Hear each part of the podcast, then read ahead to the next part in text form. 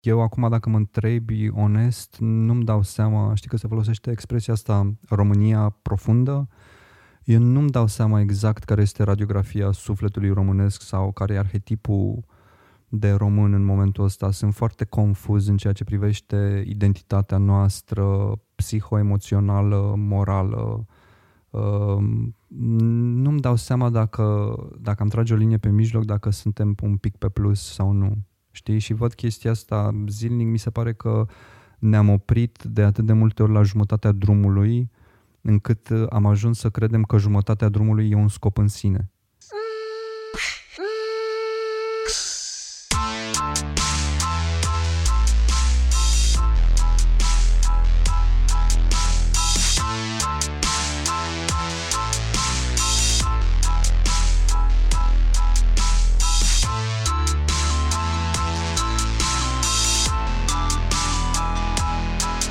Salutare hurduchesterilor, sunt fix în sediu HBO. Nu o să vă zic cât este ceasul, că nu are nicio relevanță pentru voi. O să vă zic cine este în fața mea. Este Bogdan Mirica, care se pregătește pentru lansarea următorului sezon din uh, Umbre. Ce înseamnă lansarea asta?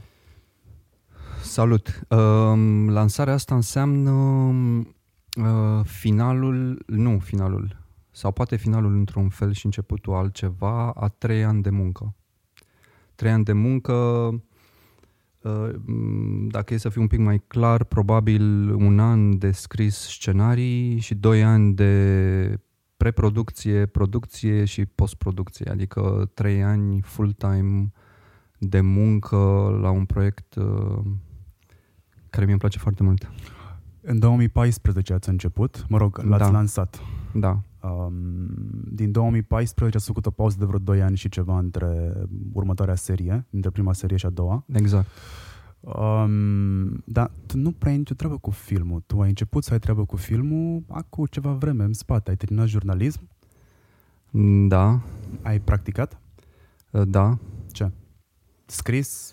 Audio? Uh, ce am făcut? Uh, stai să-mi aduc aminte un pic. Uh, am fost pe la Cațavencu, sau cum se chema la vremea aia. Am fost pe la Ziua, cred. Uh, am scris la Glossy Magazines, la Cosmopolitan. Mi-a plăcut foarte mult, că era super fun și light. Și, hei, uh, scriam despre femei și lifestyle și cum să pui niște cristale sub pat ca să-ți îmbunătățești feng shui-ul feng shui sexual, dacă există așa ceva.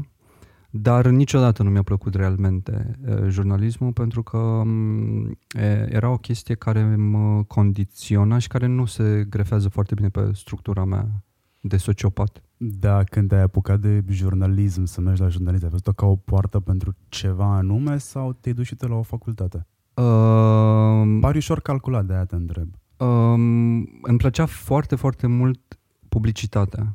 Și când, când aveam cam 16 ani, începusem deja să citesc tot felul de cărți de marketing și publicitate și îmi plăcea ideea asta de copywriter și voiam să lucrez. În, mi se părea foarte exciting, foarte fascinantă chestia asta, imaginea copywriterului, a ăluia care stă într-un birou și e plătit să fie excentric și să vină cu idei.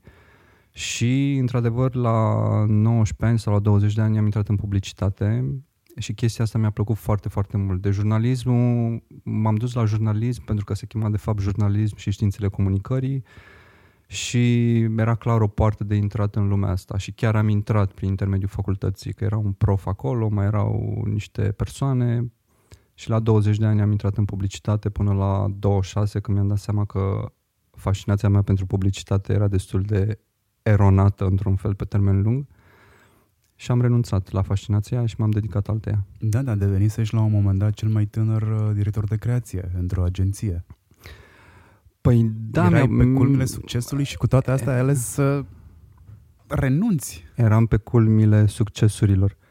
Sau, da, um, mi se pare ok, mi se pare catarctic să atingi un soi de maxim într-un domeniu și după aia să renunți cu totul la chestia aia. Dacă simți că te-ai sastisit, dacă simți că te-ai umplut de ce, de toată energia de acolo. Um, și da, asta am făcut. Adică mi-a plăcut foarte mult cât am stat acolo, mi-a plăcut foarte mult interacțiunea cu oamenii de acolo, foarte mulți și foarte talentați în diferite domenii, gen și scritură și, uh, să zicem, um, partea vizuală, gen graphic design și tot așa.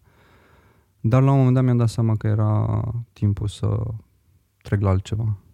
Mm, povestea cu filmul s-a întâmplat cumva pe platourile de filmare ale spoturilor, cu siguranță ai luat parte la ele. Atunci s-a licărit ideea sau... Um, când mă duceam uh, la filmarea spoturilor, chestia era una dintre cele mai frustrante experiențe, pentru că uh, regizorii, foarte mulți regizori cu care am lucrat, normal, unii erau ok, dar foarte mulți erau uh, uh, aroganți și mai degrabă stai să mă gândesc la un eufemism, mai degrabă din eșalonul mediu din punct de vedere profesional. Uh, adică e exact genul de combinație care mie îmi displace foarte tare, aro- aroganță, aroganță cu un soi de mediocritate profesională, cu agresivitate, cu... Nu, chestia aia pur și simplu m-a umplut de un fel de... Așa nu, ca să zic așa. Uh, Uh, nu, pur și simplu, chestia cu filmul era tot timpul în mine, dar n-am avut curaj, într-un fel, pentru că părea așa un domeniu foarte greu de atins, părea că trebuie să fii incredibil de pregătit, uh, incredibil de bine de pregătit profesional, să fii tehnic, să fii artist. Nu știam exact cum să asimilez ideile astea de artist, viziune, toate elementele astea cheie care ți se spun. Și mi-am dat seama că de fapt era o frică total nefondată. Da, tu ești artist sau vizionar? Eu sunt uh, obsesiv-compulsiv. Uh, nu știu ce sunt. Uh, sunt un om care um, trăiește continuu cu spectru propriilor uh, demoni sau sub spectru, nu știu exact care e prepoziția. Uh, și nici măcar nu am aroganța că, vai Doamne, trebuie să mă exprim eu și cineva trebuie să mă asculte. Nu, pur și simplu pentru mine e un proces foarte intim de psihanaliză uh, și uh, chestia asta cu filmul uh, până acum s-a dovedit a fi mediul cel mai propice de a exprima uh, tot uh, haosul ăsta din mine. Acum, de exemplu, cochetez cu ideea de mobilă mi-ar plăcea să fac mobilă. Poți să regizezi și asta, sunt convins. Nu, vreau să fac mobilă mobilă, nu să regizez. Să, da, să... Practic ești un regizor. Da, tu să... scrii scenariu, uh, tu faci rost de... Uh, tu ești și șeful producției, uh-huh. tu ești de toate într-unul singur acolo. Da, și poate chiar am asta în ADN, cine știe, pentru că bunica mi era tâmplar, un tâmplar extrem de talentat. Uh, și și acum când uh, mă duc la bunica mea și văd mobila făcută de el, mă fascinează pentru că am o chestie cu designul scandinav și era incredibil de simplu în abordare și reușea un om simplu, adică simplu, nu știu dacă era simplu, sună patronizing, de la țară, dar care nu avea o cultură în sensul ăsta și mă fascinează liniile pe care le avea și filozofia din spate, știi?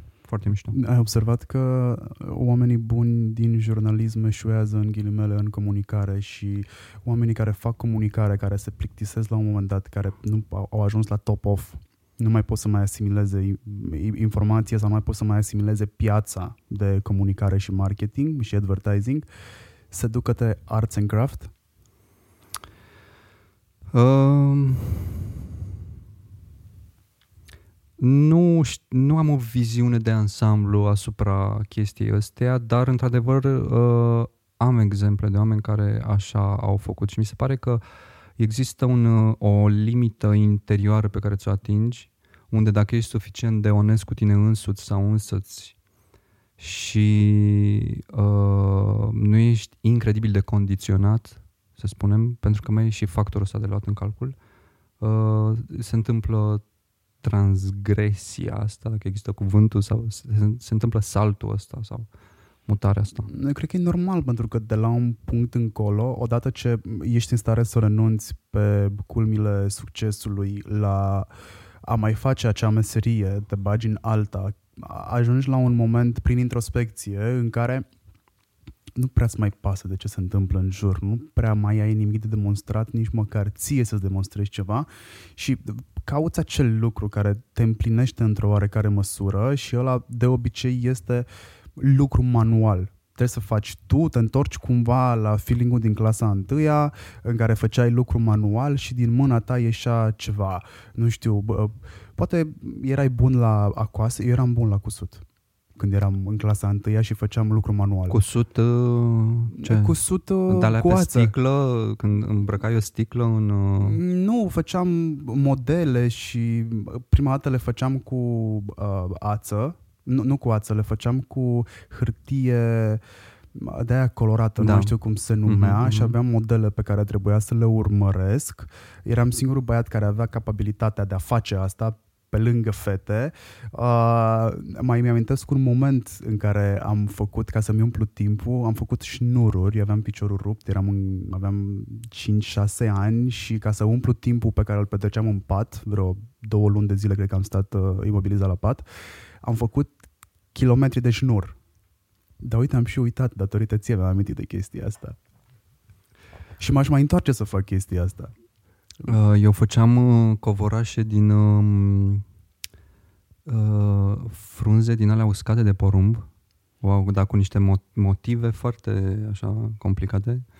Și mai era o chestie în- uh, care era, era chestia asta, luai o sticlă și trebuia să faci un fel de îmbrăcăminte din lână sau ceva. Era drăguț, mă rog, sună... Da, că sună frumos și oricum acum zici tu că te întorci acolo, dar cu siguranță nu o să renunți la film, pentru că m, probabil povestea cu uh, sculptatul în lemn și cu făcutul mobilei uh, te va ajuta să procesezi mai multă, nu știu, să stai mai mult cu tine, să te gândești la următorul scenariu. Mie îmi place foarte mult să fac chestii pe lângă casă. Tocmai pentru că sunt eu cu mine și în momentul în care bat un cui sau un fig, un șurub în ceva, am timp să mă gândesc la uh, un scenariu pentru un client, am timp să analizez chestii pe care probabil în vâltoarea traficului sau al întâlnirilor n-am nicio șansă să le asimilez. Dar foarte interesant la tine că tu iei foarte multe pattern-uri din viața reală, lucru care se întâmplă in real life, îl iei și îl transpui în scenariu destul de ușor și nu ai nicio frică să-l transpui uh, cu tot cu violență, fără să scazi din ea. Și e așa un fel de violență elegantă. Nu neapărat rupem capul, dar am dat senzația și știm că s-a rupt capul în momentul în care, spre exemplu, Relu a dat cu pumnul. Adică Mhm. ce ai construit tu din Relu e un mix de personaj pe care aș putea să-l văd oriunde pe stradă, aș putea să-l reperez. Relu este și el un psycho. Da, El trebuie doar să se acomodeze cu ideea că nu se mai poate întoarce la viața normală, sau cel puțin nu cum ar vrea el să se întoarcă. Cumva puiul este o ancoră pentru el.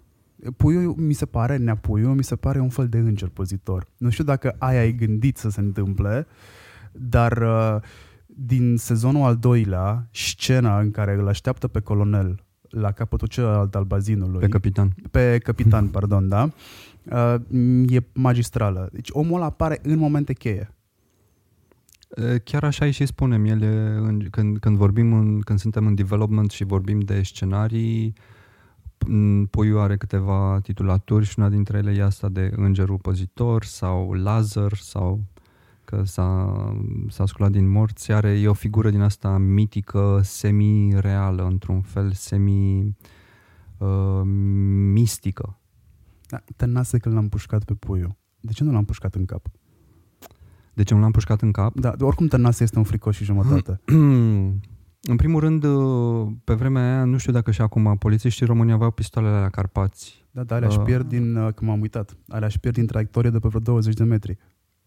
Uh, Eu am avut uh, un prieten în copilărie care în armată fusese împușcat, deci avea, gloan, avea 8 urme de gloanțe în torace. Fusese împușcat în timpul unui exercițiu sau ceva, poate mințea, poate fabula omul, dar uh, cicatricile erau pe el clar.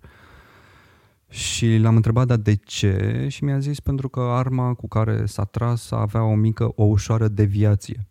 Uh, De ce nu l-am pușcat în cap?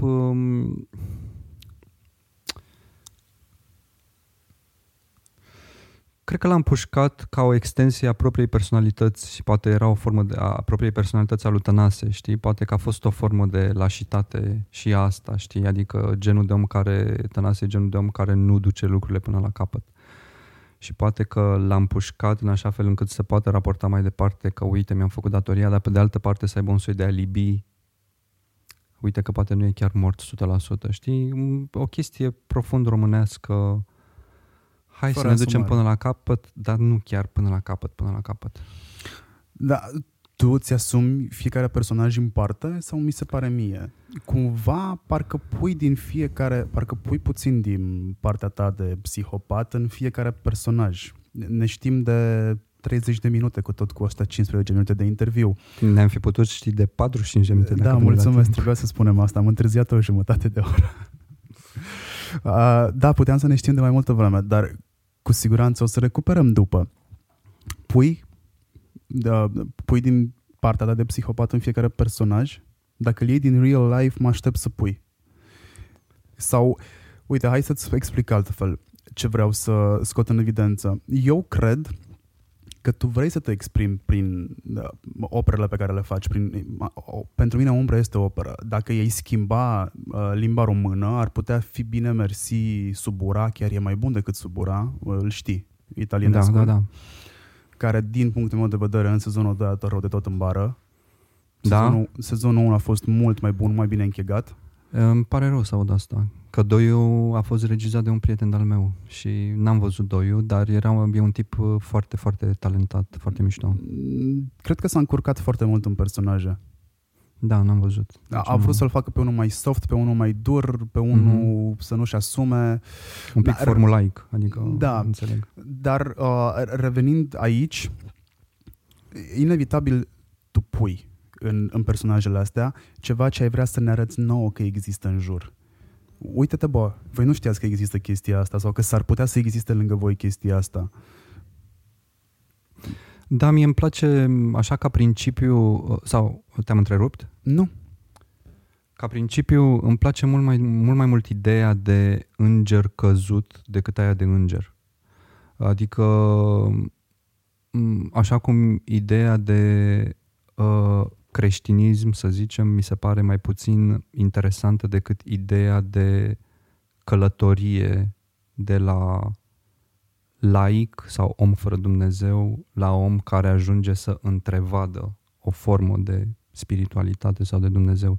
Îmi place mult mai mult călătoria și îmi place mult mai mult trauma și, uh, cum spuneau Red Hot Chili Peppers, scar tissue decât forma îmi, îmi plac chestiile astea mai mult decât forma completă, rotundă, finală a unui demers. Și atunci, cred că într-un fel am uh, chestia asta pe care o avea și senseiul meu de la ninjutsu, când făceam mai de mult, uh, avea abilitatea asta de a citi punctele vulnerabile din tine.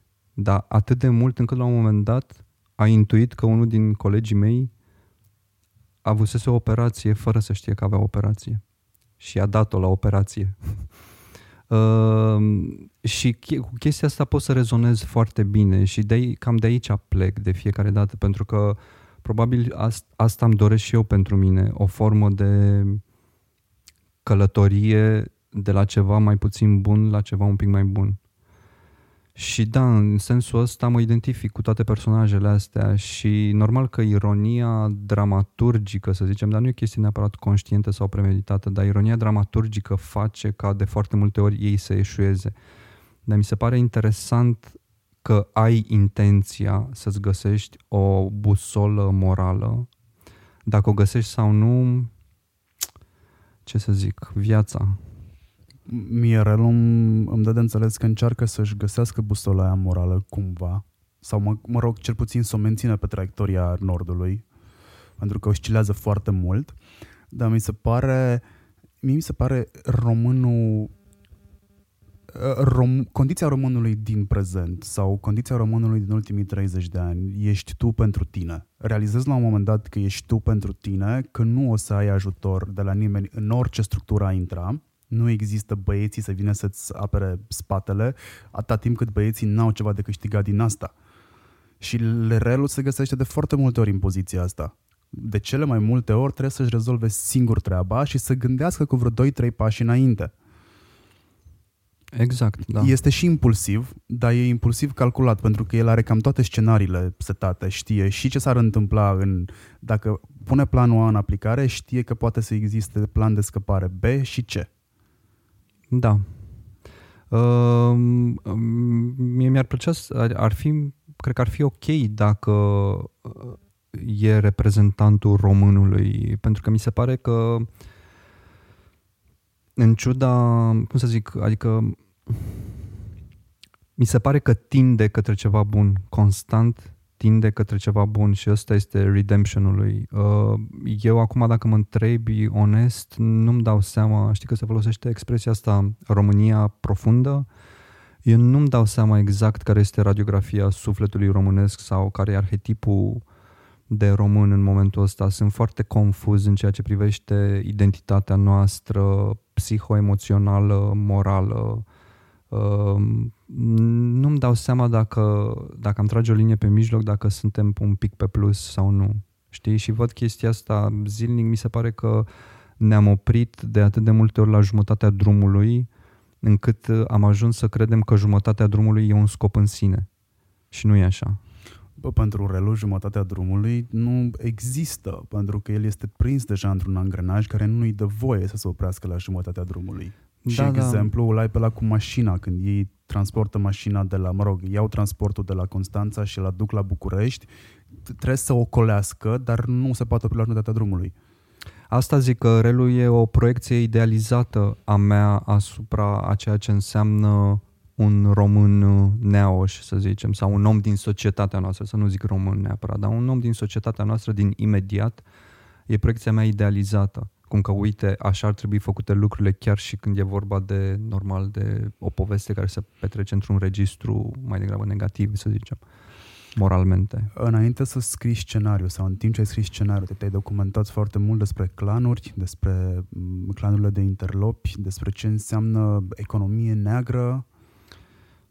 M-am documentat foarte mult, am citit foarte multe stenograme Uh, pentru că la un moment dat ai acces la stenograme din astea când au fost arestate diferite persoane proeminente. Uh, pe locuri sunt chestii foarte exotice și interesante uh, și excentrice, cu personaje excentrice și fapte um, care par așa luate din filme. Uh, de foarte multe ori sunt niște chestii de o banalitate sfâșietoare pentru că sunt mize enorme, adică, nu știu să zicem, trafic de carne vie sau crime sau chestii de-astea și sunt tratate cu un soi de cu un ton așa foarte casual, știi? Uh, eu m-am uh, și tot țin minte că atunci când făceam research-ul poate pentru primul sezon uh, am văzut la un moment dat o imagine care mi s-a părut uh, foarte, foarte mișto și emblematică într-un fel pentru lumea asta. Uh, ieșise un uh, șef din ăsta interlop foarte cunoscut, ieșise din pușcărie și toți locotenenții lui și capitanii veneau să își într-o traducere foarte ad literam și greșită, să-și plătească respectul. Veniseră să-i reasigure de loialitatea lor. Și erau uh, uh, imagini, erau fotografii făcute de probabil jurnaliști de investigație și erau capitanii ăștia care erau niște oameni din aia cu bicepsul cât uh, piciorul meu, extrem de solizi, tatuați, periculoși și care erau în șlapi. Și mi-a plăcut chestia asta, mi-a plăcut foarte mult contradicția asta că încercam să-mi imaginez oare ce au vorbit ei când s-au întâlnit și cum puneau lumea la cale și totuși era chestia asta așa foarte românească, șla, șlapul, care mi se pare o parte din ADN-ul românesc deja. Și total întâmplător, după aia când făceam scouting de locații pentru sezonul 2, tipul ăsta de care spun uh, șeful ăsta interlop, l-am văzut, uh, pe ăsta l-am văzut în uh, carne și oase la intrarea în uh, pușcăria Rahova și era cu vreo sută de oameni de-ai lui și avea o energie foarte bizară, adică nu emanau deloc agresivitate. Dar erau absolut impresionanți. Știi, erau, era o chestie, era next level de ceva. Lucrurile astea, nu știu cum, dacă le poți transpune pe ecran, pentru că atunci când, cre- când faci un serial sau un film, cred că trebuie să găsești și o bucățică care să fie um, numitorul comun cu publicul. Adică dacă ai pune lucrurile exact așa cum sunt, oamenii cred că nici n-ar înțelege sau n-ar crede că există chestii de genul ăsta.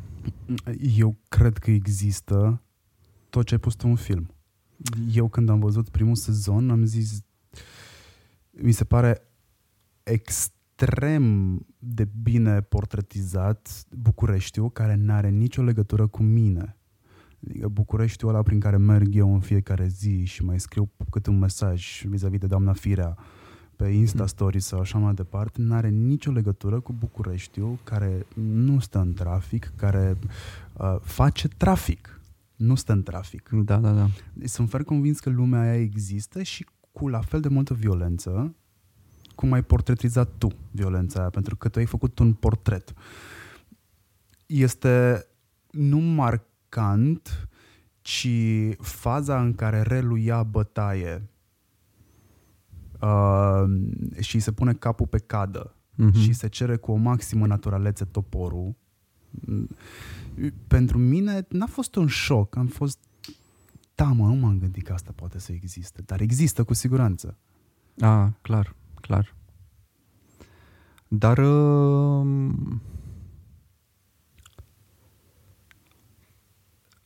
eu într-un fel am romanticizat toată lumea asta pentru că ea, uh, dacă ajungi până în viscerele lumii ăsteia, uh, ea e mult mai simplă și mai tranșantă și nu are uh, tot panașul ăsta, așa, tot exotismul ăsta. E, e foarte simplă, e tranzacțională într-un fel. E un limbaj și o chestie tranzacțională.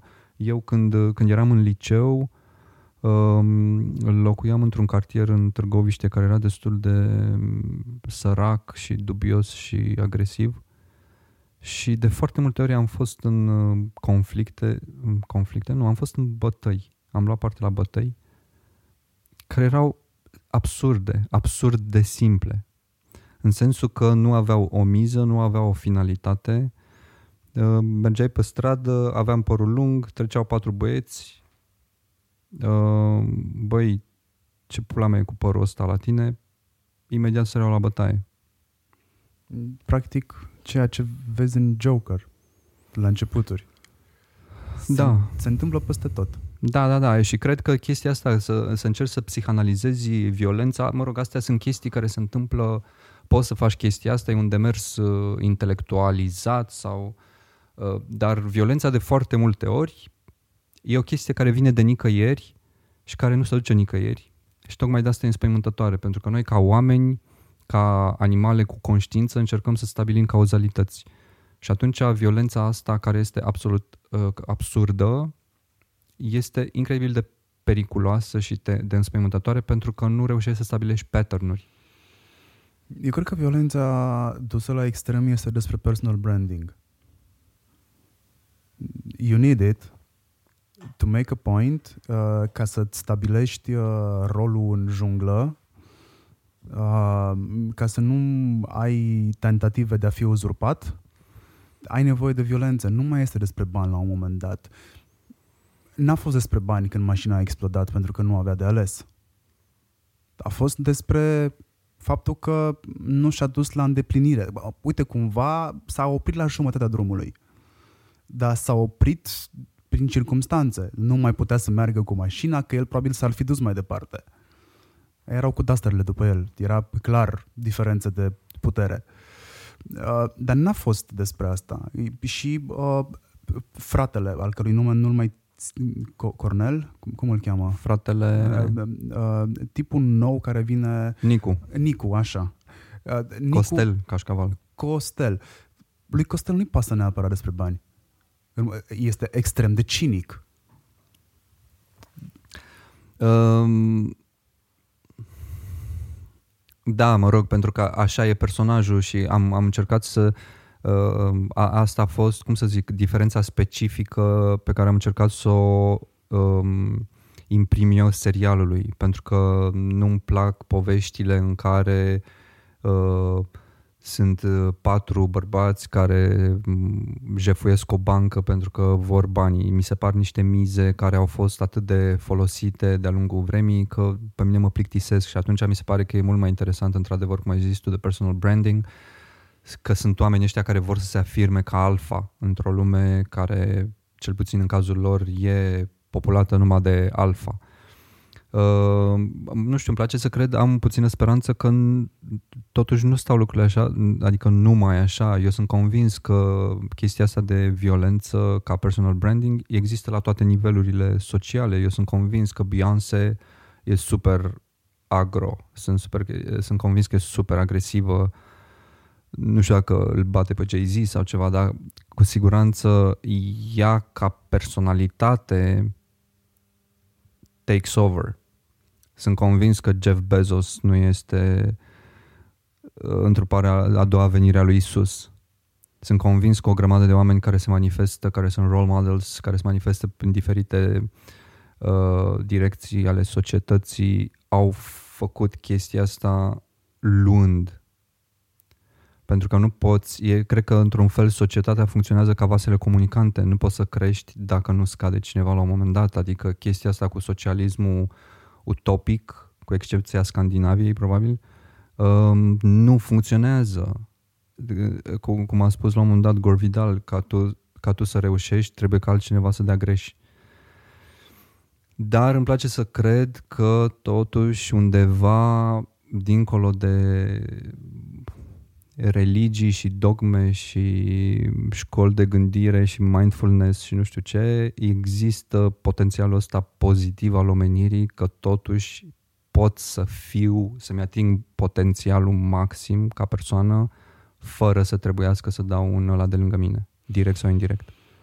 Există, mi-e greu să-mi imaginez că există un polițist precum Emilian. Asta l-ai făurit tu pur și simplu din imaginația ta sau există un, un sâmbură pe undeva? Un sâmbură de Emilian? Uh, dacă am cunoscut în viața reală... Sau ai auzit cel puțin? Nu, nu. Emilian probabil uh, este cel mai mult extensia personalității mele dintre toate personajele. Poate la început era Relu, dar Emilian probabil e cel mai aproape de... Mă rog, n-am făcut lucrurile pe care le face el și nu le încurajez, dar... Uh... Ah, ce ai notat acolo, Ofelia? Să nu-l mai chemăm pe ăsta la interviuri.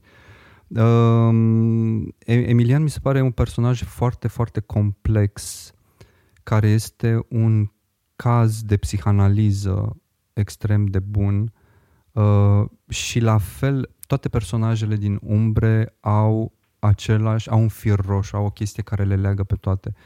Toate sunt trunchiate sufletește și toate au o problemă cu a relaționa real cu omul de lângă ele. Uh, iar Emilian este probabil uh, în vârful ierarhiei, în vârful piramidei ăste, adică este în capul meu așa cum l-am construit. Atunci când am zis că e cel mai mult extensia personalității mele, nu înseamnă că eu am uh, chestii în comun cu comportamentul lui, ci genul ăla de demon, de Uh, singură, nu singurătate, solitudine, cum reușești să ieși din propria sferă în care te-au băgat de-a lungul vremii școala, restricțiile, o formă de religie sau non-religie, toate, toate școlile de gândire din jurul tău, uh, cum te raportezi la semenii tăi, uh, refuzul semenilor de a-ți lua, mm, cum să zic, de a-ți acorda circunstanțe atenuante. E un carusel, adică e, e suficient, să zicem, acum simplific extrem de mult, e suficient la 10 ani să primești trei refuzuri, să zicem, la școala de muzică, de la o fată pe care o plăceai și nu te lasă preotul să intri în biserică cu fesul în cap. Și trei refuzuri pe care le-am dat uh, randomly, nu mi s-au întâmplat, uh, sunt suficiente ca la un moment dat să genereze mici psihoze, mici să creeze acolo unde erai tu un pic nevrotic, să se ducă un pic mai mult și tot așa. Da, nu știu, sunt foarte multe de zis despre el. Emilian mi-a tras atenția de la prima apariție. N-am înțeles exact ce căuta, mă rog, am înțeles ce căuta în uh, camera de hotel, dar are un uh, element textil pe el pe care nu-l poți. Sunt niște bikini, dar nu sunt neapărat niște bikini ce are pe el în momentul în care scoate Sabina afară. La prima vedere ți se pare regular dude, de obicei, când se întâmplă scene de genul ăsta, plasez personajul care ia bătaie, în cazul respectiv devine victimă. Uh-huh. Uh, îl, nu neapărat empatizez cu el, dar îl plasez undeva în spectru politic. Aia se întâmplă de obicei. Ai capacitatea de a nu mă lăsa să anticipez ce se întâmplă. Adică n-aș, nici măcar n-am timp de anticipare. Omul ăla a părăsit încăperea, s-a dus cu hainele în brațe, următoarea scenă este cu el într-o secție care nu pare de poliție, dar o deduci că e poliție în momentul în care primește prima întrebare.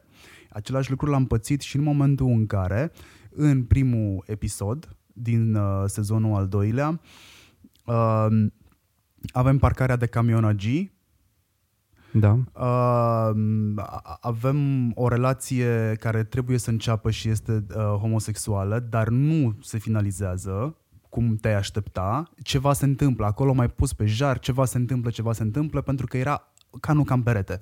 N-avea ce să caute scena aia acolo și nu puteai lega cu nimica. N-avea ce să caute în sensul că n-am cum să o leg de ceva. Oricum, trecuseră destul de mult timp, trecuseră destul de mult timp ceea ce mi-a plăcut iarăși foarte mult pentru că tu mi-ai dat timp de gândire. Deci au trecut niște, au trecut vreo 2 ani și ceva de la uh, ultimul episod, cum au evoluat personajele oare în timpul ăsta fiecare și mi-ai lăsat, mi-ai dat să înțeleg. Uh, Relu a evoluat, s-a lăsat de taximetrie și a luat BMW, dar nu și-a luat orice BMW, și-a luat o mașină de familie, un, un combi. Mm. Uh, uh, Chucky era previzibil că devine de nestăpânit. Uh, Gina, în schimb, rămâne patternul clasic al condiției femeii în societatea românească și ai și ales numele la perfect.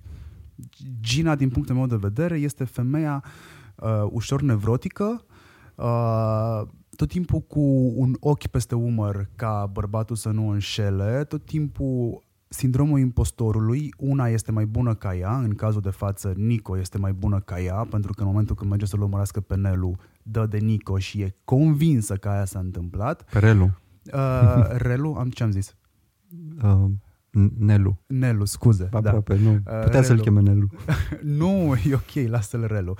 Gina, pe de altă parte, mi se pare că ești, cumva, nu știu cum ai găsit numele ăla, dar aș putea să fac un buyer persona pentru, uh, I don't know, nu știu, ceva brand care să cumpere chestii, care să se potrivească pentru chestii strict casnice. Uh-huh. Deși din sezonul 2 încearcă să se acomodeze cu ideea că este încă în legătură strânsă cu un gangster în devenire românesc, uh, încearcă să iasă ușor din zona de confort, acceptând o relație cu șeful ei, știa exact unde să bagă în momentul când au mers să facă uh, vizionarea de apartament.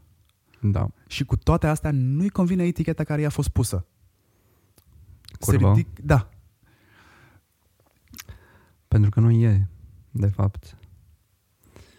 Iar o părere bună despre ea. Pentru că dacă nu ar avea o părere bună despre ea, ar fi rămas în continuare în aceeași casă cu Relu.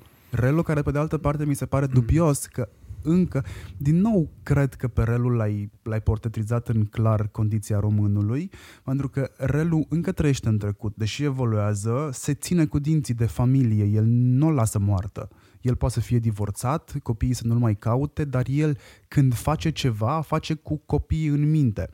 Uh, divagasem puțin încercând să o explic pe Gina din punctul meu de vedere, iar tu poți să mă corectezi dacă nu am intuit-o bine. Scena în care se fură tirul din parcare, scena în care uh, ai luat, cred că la tu l-ai regizat episodul ăla în care frumos se duce camera, se duce shot către stiva aia de mucuri de țigară, e clar că da. se așteaptă ceva, dar nu se știe ce se așteaptă și într-o dată apare impactul. Uh-huh. Aia pentru mine a fost maximul de, bă, nu pot să prevăd asta, n-aș fi putut să prevăd asta deloc. I-am dat pauză și play înapoi de trei ori. Scenele ălea. Cum reușești să mă faci pe mine privitor, care, mă rog, în filmele nu sunt străine și pot să mă uit foarte mult la cum sunt construite personajele, inclusiv la imagine, la cum e făcută imaginea. Totuși să nu pot an- an- an- anticipa. Mă rog, uh, luând-o așa de la mic la mare și de la simplu la complex, uh, uh, există o regulă de aur în scenaristică care este kill your darlings. Adică în momentul când ai ajuns la un storyline sau la un personaj sau la o întorsătură, la o întorsătură de situație care ți se pare interesantă, uh, fuck it o arunci și te gândești la altceva, pentru că dacă tu ai ajuns în punctul ăla, chiar dacă în urma unui proces lung de gândire și de construcție, uh, șansele sunt ca și alții să ajungă. Și nu vrei chestia asta, sau mă rog, o vrei, depinde cum, depinde cum construiești filmul sau serialul. Eu uh, am avut norocul ăsta uh, și realmente e un noroc că um, atunci când, pe măsură ce am ajuns să lucrez din ce în ce mai mult la umbre, uh, și raportul meu cu HBO s-a schimbat. Uh, în sensul că acum, la ultimul sezon, chiar simt că am început să devin autor, unde ești în controlul deciziilor narrative, chiar și a celor care sunt cele mai puțin ortodoxe și așa out of the box. Adică pe alocuri, știi, citești scenariu pentru că există oameni, nu fac lucrurile de capul meu. Există producători HBO care se uită, citesc, vorbim, facem foarte multe brainstorming-uri. Uh, și la un moment dat, când pun întrebarea, băi, dar de unde a venit asta? Și atunci știu că e un semn bun. Adică la un moment dat, când unul din producătorii HBO a trimis un mail și era, bă, dar de unde a venit ideea asta? Păi ideile vin, îți vin idei, îți vin idei, ți se pare, vezi că funcționează și le arunci ca să vezi ce e după aia. Adică ce e după lucru care funcționează. Este un lucru probabil care funcționează, dar care este neașteptat, știi? Și cred că la fel merge și cu inventatorii, la fel merge și cu știința și cu, știi, you have to challenge the truth. Mă aștept ca Gina să-și accepte condiția în sezonul al treilea de, uh, de persoană în strânsă legătură cu... Nu țin minte, ei au divorțat sau nu? Uh, s-au separat, s-au separat, ceea ce e mult da. mai important decât uh, divorțul, care e o chestie Sunt formală. Sunt nicăieri, ceea ce din nou la noi în societate se poartă. Da. Gina, cred că bănuiesc după ultimul apel pe care l-a avut după ce, mă rog, înainte să incendieze mașina, în, în benzinărie. Uh, mă aștept ca Gina să își accepte condiția și inclusiv să ia parte la nefăcutele lui Relu. Mă bucur că spui asta. Pentru că nu e așa. Da, o să vezi. ok, nu dăm spoilere. Uh, Chucky a dispărut din peisaj o vreme. Apare? Reapare? Uh, da, Chucky s-ar putea să fie ceea ce Relu și-ar fi dorit să nu fie niciodată. De asta și l-a și luat la palme când a furat în primul episod din al doilea sezon. Vezi, aici e o altă chestie și din nou, nu, nu e un spoiler. Uh, uh, mie mi-a plăcut foarte mult și realmente cred că uh, cel puțin pentru mine, serialele care au fost absolut groundbreaking pentru mine sunt The Wire și Sopranos. Și The Wire, la un moment dat, dacă mi-aduc aminte corect, cred că prin sezonul 3, tipul care era personajul principal uh, interpretat de Dominic West a dispărut. Mi s-a părut o decizie incredibilă de incredibil de curajoasă și care a fost foarte, foarte mișto.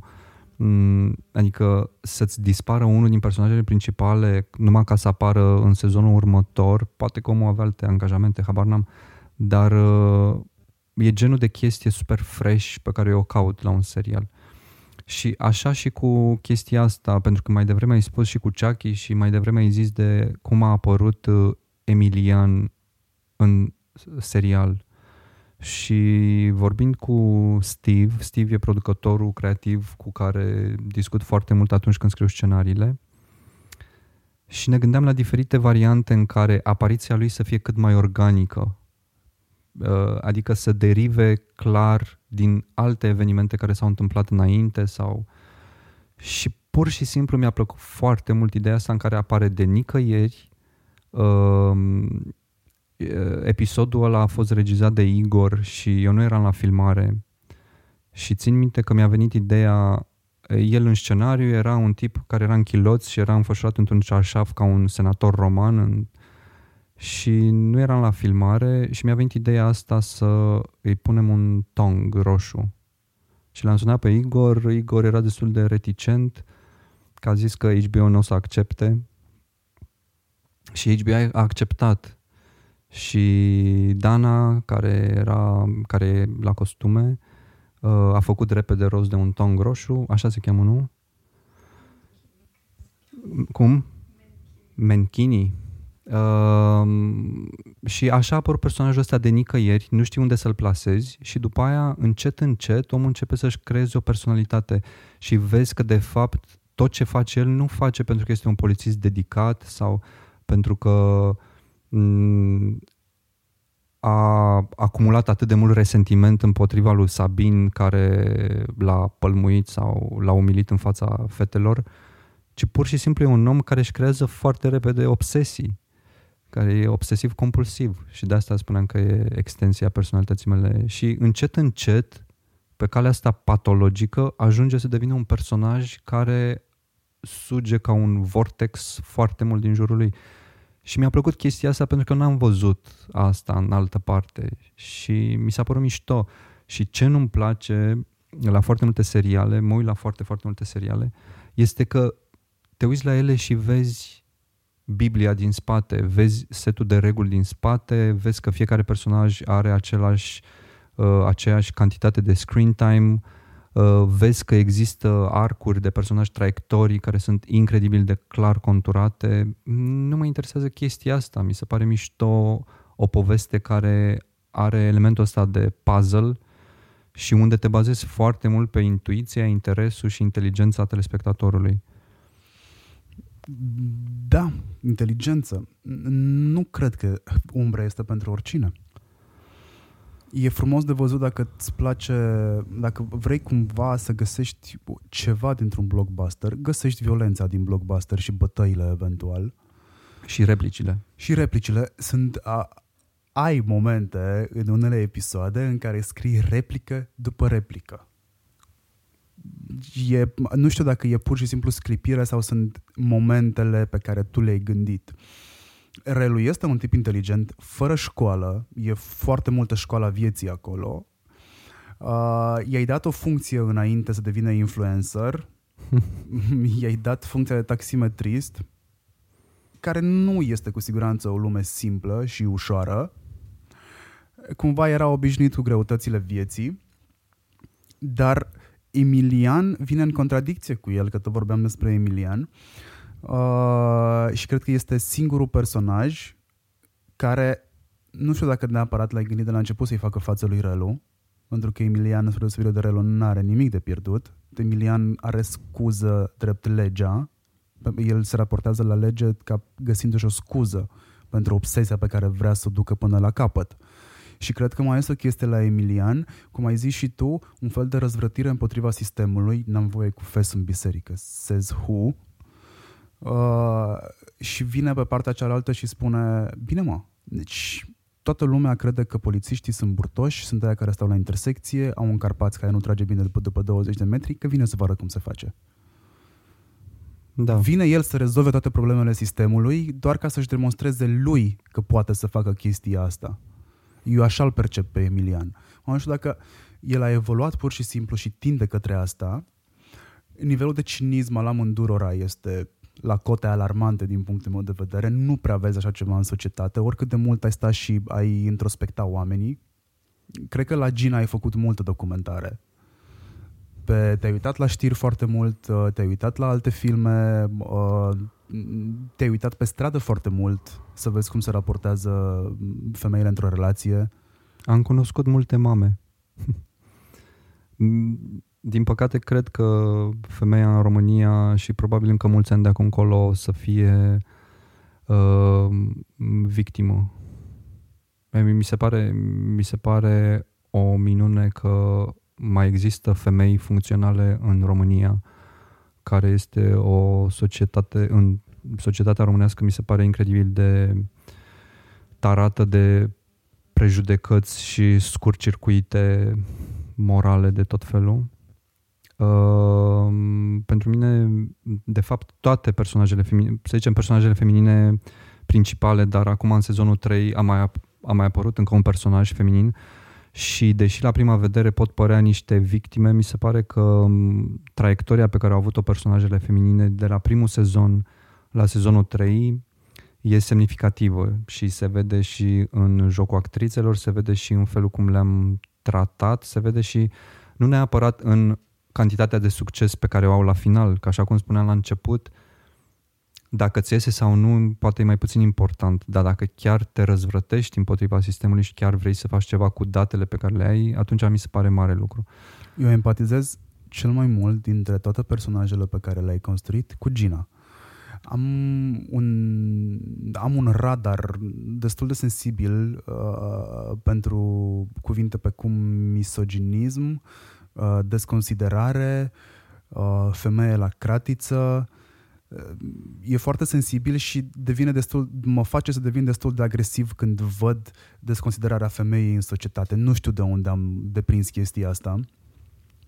Uh, da, tu m-ai făcut să empatizez foarte mult cu Gina, care caută, ea știe că este mult mai capabilă de atât, ca de altfel toate femeile despre care povestim și care întreocupează pe Gina, este mult mai capabilă de atât caută variante de a ieși din situația în care se află, de a-și câștiga cumva independența.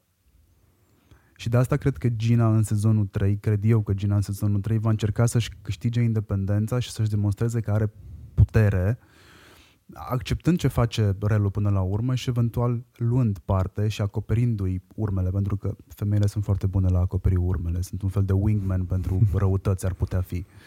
Și situația asta este e primul film în care văd asta.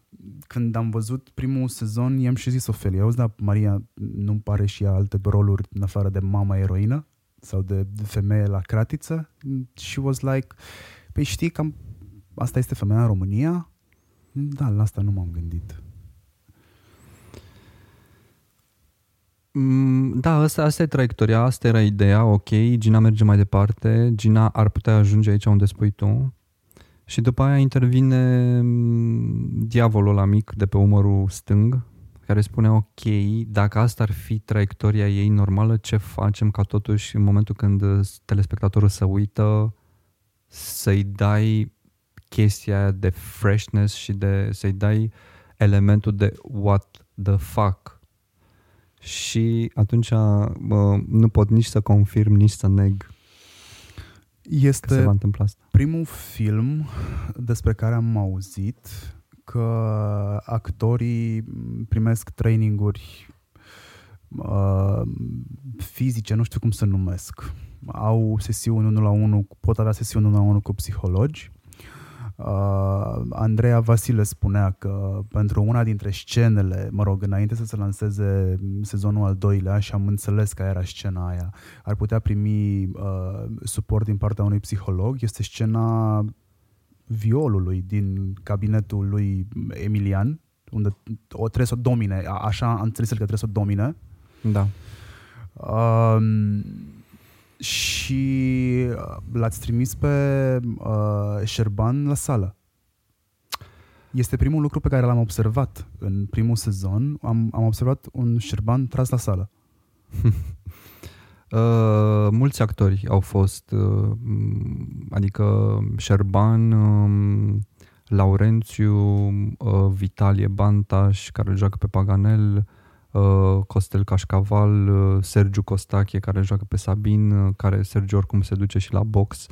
Uh, uh, de asemenea, o chestie nouă, mă rog, nu știu dacă...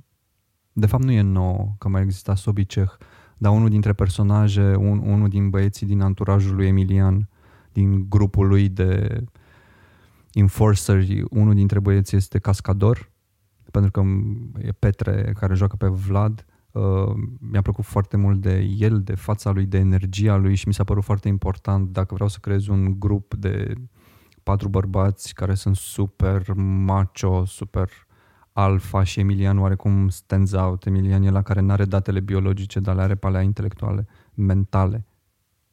Uh, și mi s-a părut important să creez energia asta foarte macistă. Uh, da, deci cam toată lumea și fetele s-au dus, adică sunt multe cascadorii, poate unele dintre ele nici nu le percep pentru că sunt uh, violențe de-astea mici într-un fel, gen îl iei pe unul și îl izbești într-un perete. Dar da, toată lumea s-a pregătit fizic. Mm, nu se întâmplă asta la, mm, pentru filmele românești neapărat. Sau este pur și simplu o preconcepție pe care o am vis-a-vis de industria locală? Nu știu dacă există foarte multe cascadorii în filmele românești sau la cum. Nici nu am văzut foarte multe filme românești în ultima vreme. Nu mai știu exact ce se întâmplă, dar până la urmă e o decizie cât de mult cât de mult adevăr vrei să infuzezi în chestia aia. Adică, de exemplu, în sezonul 2, la un moment dat, erau niște secvențe cu Șerban care trebuia să slalomeze pe bulevardul nu știu care din Constanța printre mașini și ne-am dus și pur și simplu a făcut chestia, el e și un șofer foarte bun și normal că aveam opțiunea să fac chestia asta cu o dublură, dar mi s-a părut că e mult mai interesant să fac cu el și mi-a plăcut cum a ieșit și de fiecare dată încerc să folosesc actorul cât mai mult, pentru că mi se pare că îi creează și lui o formă de emulație cu personajul pe care îl joacă și contribuie și, e un plus și pentru mine ca regizor și cred că e un plus și pentru spectator să vadă că n-a fost păcălit. Sau una dintre secvențele mele pre- preferate în termen de acțiune este, în, cred că în episodul 6, când uh, se bate cu șoferul ăla de tir în baie. Și normal că puteam să dublez, puteam să am cascadori, dubluri în locul lor, și am venit cu ideea, hei, hai să filmăm dintr-un singur cadru, ca oamenii să vadă că nu e tăiat, nu-l, nu-l filmezi din spate și ai pus uh, un cascador cu perucă. Și mi se pare că, chiar dacă, să zicem, ei mai au niște stângăcii sau cum se întâmplă în viață, într-o bătaie reală, mi se pare că, pe de altă parte, câștigi foarte mult la veridicitate. Tot timpul m-am gândit că pot să mă urât pe cineva cu uh, cheia brichetă de la mașină. Și ai pus asta în scenă în momentul în care uh, senatorul este în, da.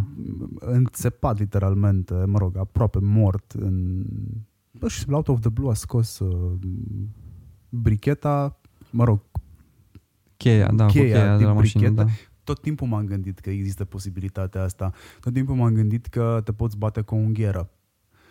Tot timpul m-am uh-huh. gândit că ai putea să faci cuiva rău cu cel mai mic obiect ascuțit din casă. Un creion, spre exemplu. Da, știu de un caz care e fix ca în uh, Goodfellas sau unde era secvența asta cu unul care a înjunghea pe altcineva cu un pix în gât. Deci, da. Te-au inspirat filmele astea? Te-au inspirat cumva The Godfather, Goodfellas? Um, îmi plac consum foarte multe filme și seriale, dar pe de altă parte, atunci când scriu, uh, pentru mine e foarte important să găsesc un adevăr care e al meu. Și n-am cum să împrumut adevărul lui Martin Scorsese sau n-am cum să împrumut uh, adevărul lui Bong Joon-ho sau adevărul lui Michael Mann sau uh, Refn. Uh, adică oricât de mult îmi plac filmele sau autorii, am ajuns în punctul în care fac diferența foarte clară dintre scritura care e din cap, care e tributară idolilor, și scritura care e din stomac, care e tributar, care e, care e generată de realitatea din, din jur. Și asta e o chestie pe care o repet de fiecare dată când am ocazia și o să o zic și acum. De asta e, ăsta e motivul pentru care nu sunt un mare fan Tarantino. Pentru că oricât de crafty și de bun e el și orice, or, oricât de enciclopedie a cinemaului este el, mi se pare că filmele lui sunt inspirate de alte filme. Și asta mi se pare un fel de artă la mâna a doua. Pe când există filme, da, dacă filmele lui sunt inspirate din alte filme și sunt atât de mișto, gândește-te cum sunt filmele din care s-a inspirat el. Știi?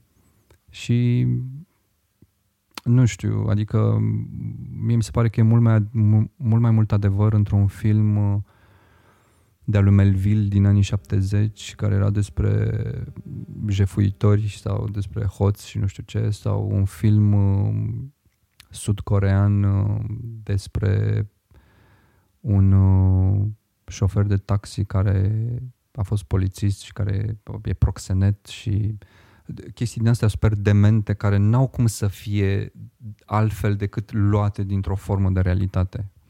Este vreun film european care îți place? Pe care da. l-ai văzut, care îți place?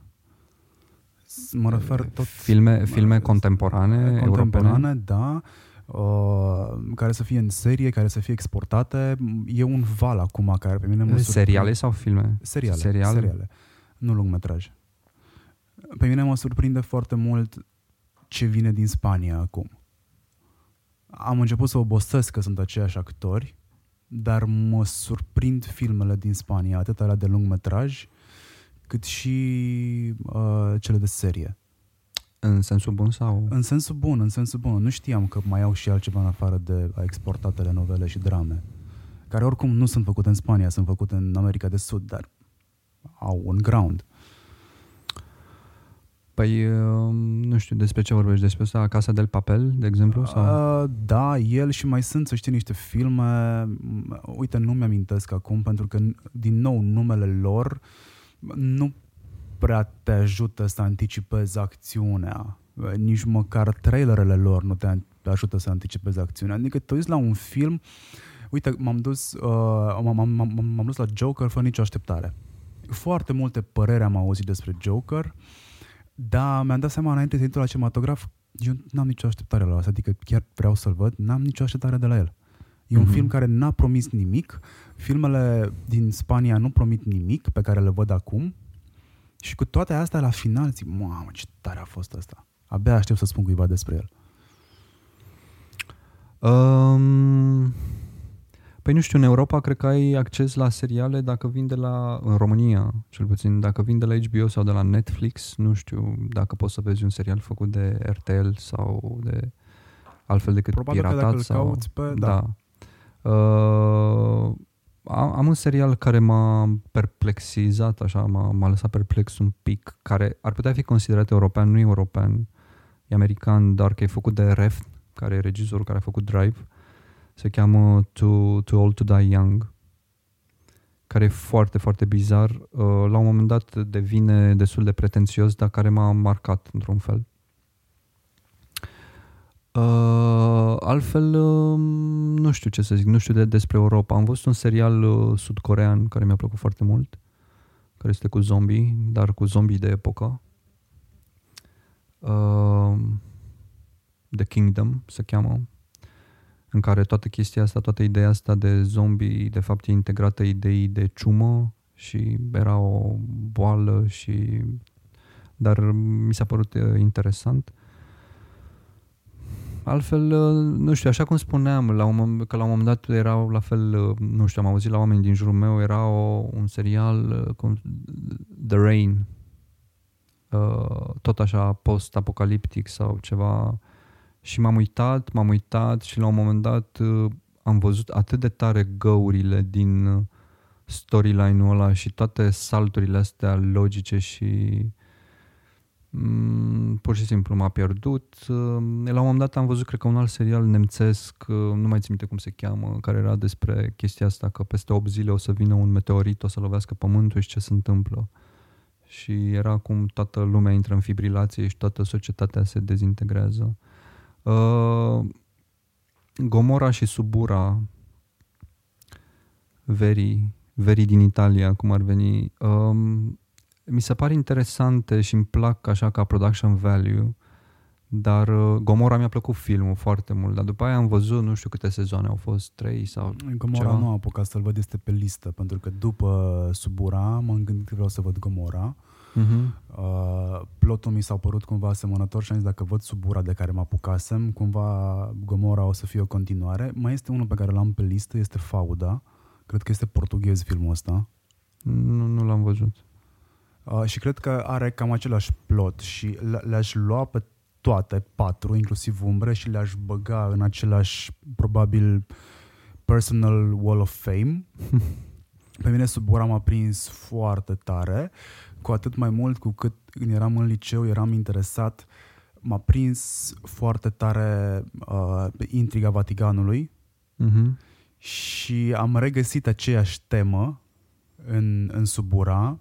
E temă politică, e temă religioasă, sunt toate. Pur și simplu e un terci pe care uh, îți trebuie cultură generală o dată să-l cuprinzi, doi, să-ți placă terciul sau să, cel puțin să nu ai o problemă cu faptul că trebuie să mănânci terci ca să mai supraviețuiești încă o zi. Da. Subura nu este un film simplu. Sunt extrem de multe personaje care se perindă foarte repede prin fața ta. E mm, foarte posibil să pierzi în 5 minute șirul personajelor, să nu mai știi ăla de unde a apărut. Tema minorităților rome, țiganii, mm, pe care ei o abordează, mi se pare extrem de bine conturat acolo. Și Mhm. după ce că mm, ăla este minoritate și e țigan, l-au mai făcut și gay. Și E, pentru mine a fost foarte tare. Dezamăgirea a apărut în sezonul al doilea. Nu știu ce mă așteptam. Probabil că probabil că sunt eu prea drastic când mi-ai dus așteptările sus de tot, cum ce se întâmplă și după aia u- intră așa pe o câmpie. Și cred că pe de altă parte că în construcția personajelor, dacă prevezi un final mai îndepărtat al filmului și mai prevezi niște sezoane presărate între, cred că e ok să intre pe o câmpie unde se stabilizează, mai afli cine sunt, uh, care sunt interesele lor, poți sau nu să poți empatiza cu ele într-o oarecare măsură. Uite, apropo de empatie, eu empatizez foarte mult cu Gina, dar cu toate astea încerc să înțeleg fiecare personaj în parte Mhm. Reușesc să-l înțeleg, dar nu știu dacă pentru că pur și simplu m- mintea mea de marketer și de strateg m- m-a ajutat să înțeleg comportamentul social, adică comportamentul consumatorului și să-l iau cumva să-l m, aplic, să aplic niște pattern-uri la personajele tale. E un produs complex. N-aș fi zis niciodată că este un film românesc, probabil de asta uh, a și ajuns să fie exportat în câte? 19 țări? Peste 20 de țări. Câte... Nici, nici nu mai aș, aș avea atât de multe de întrebări pe, pe filmul ăsta. Uh, l-am văzut mai repede decât m-aș fi așteptat. Îl, îl începusem acum ceva vreme, dar l-am lăsat undeva. Nu știu de ce l-am lăsat. Probabil că au intervenit alte interese. Uh, când am zis că facem un interviu, m-am apucat să-l văd. Uh, găsesc și teme din câini în, în el. Cu câini, cum îți spuneam și înainte de interviu, când a f- am fost la uh, un screening la Cluj, cred că am fost singurul din sală care a înțeles filmul ăla și a zis, da frate, așa e, așa e. Pentru că tu zicea la un moment dat că um, ai, ai avut parte, cel puțin la bunici, dacă bine mi-amintesc, sau undeva Da. da. în, într-o zonă de graniță, ai avut parte de asemenea violențe și de intrigi. Uh, am trăit și eu destul de mult în lumea satului. Pentru mine lumea satului este ușor desprinsă din Ion. Mhm. Și găsesc cam much. același, cam același lucru adus în actualitate la câini. Am... Da, când eram mic am fost martor la episoade de-astea violente într-un sat absolut banal, care nu era la graniță, e pe lângă Târgoviște. Um, Când eram adolescent am fost uh, personaj în secvențele astea violente. Adică am fost expus la diferite forme de violență de-a lungul vremii, dar cred că e foarte important să reușești să... Pe mine nu mă interesează filmul sau serialul de tip uh, documentarist la modul ăla. Nu mă interesează neapărat realismul 100%. Cred că e foarte important să reușești să-ți creezi o stilistică coerentă um, și care să fie onestă cu tine însuți sau cu tine însăți, uh, dacă ești regizoriță. Um, și atunci, ca o consecință firească, cred, dacă ești onest, la un moment dat, niște oameni ori să empatizeze cu chestia asta, ori să rezoneze cu chestia asta. Hai să nu zicem să empatizeze, să rezoneze cu chestia asta. Uite, în cazul meu a fost cum, în cazul meu a fost cazul tău, ca să zic așa. Um, dar până la urmă atunci când dramatizezi, trebuie să fii foarte capabil și să ai discernământ în felul în care decupezi realitatea. Pentru că nu toată realitatea este la fel de interesantă sau relevantă. Adică până la urmă îi ceri omului să-ți acorde două ore din viața lui în ideea că poate îi spui ceva sau îi transmiți o chestie care să aibă un soi de relevanță sau să fie interesantă. Nu toată realitatea e la fel de juicy, de spumoasă, știi? Și din păcate mi se pare că am ajuns într-o formă din asta și în societate și în artă, unde lucrurile sunt super second hand, uh, adică mie îmi plac enorm de mult câinii, dar am ajuns în punctul în care nu mai plac câinii din cauza că sunt foarte mulți câini pe Facebook și pe Instagram.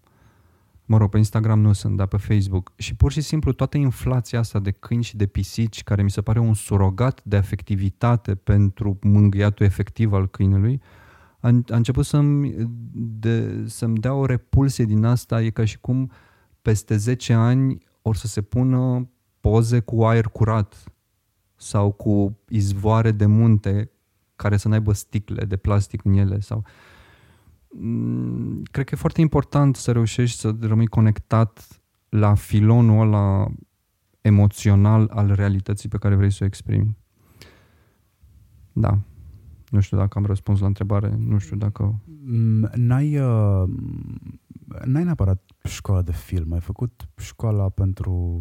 Ei, mulțumesc! Scenariști Uh, da? da? Ai fost și ai făcut chestia asta la... Am făcut un masterat uh, în Londra, la Westminster.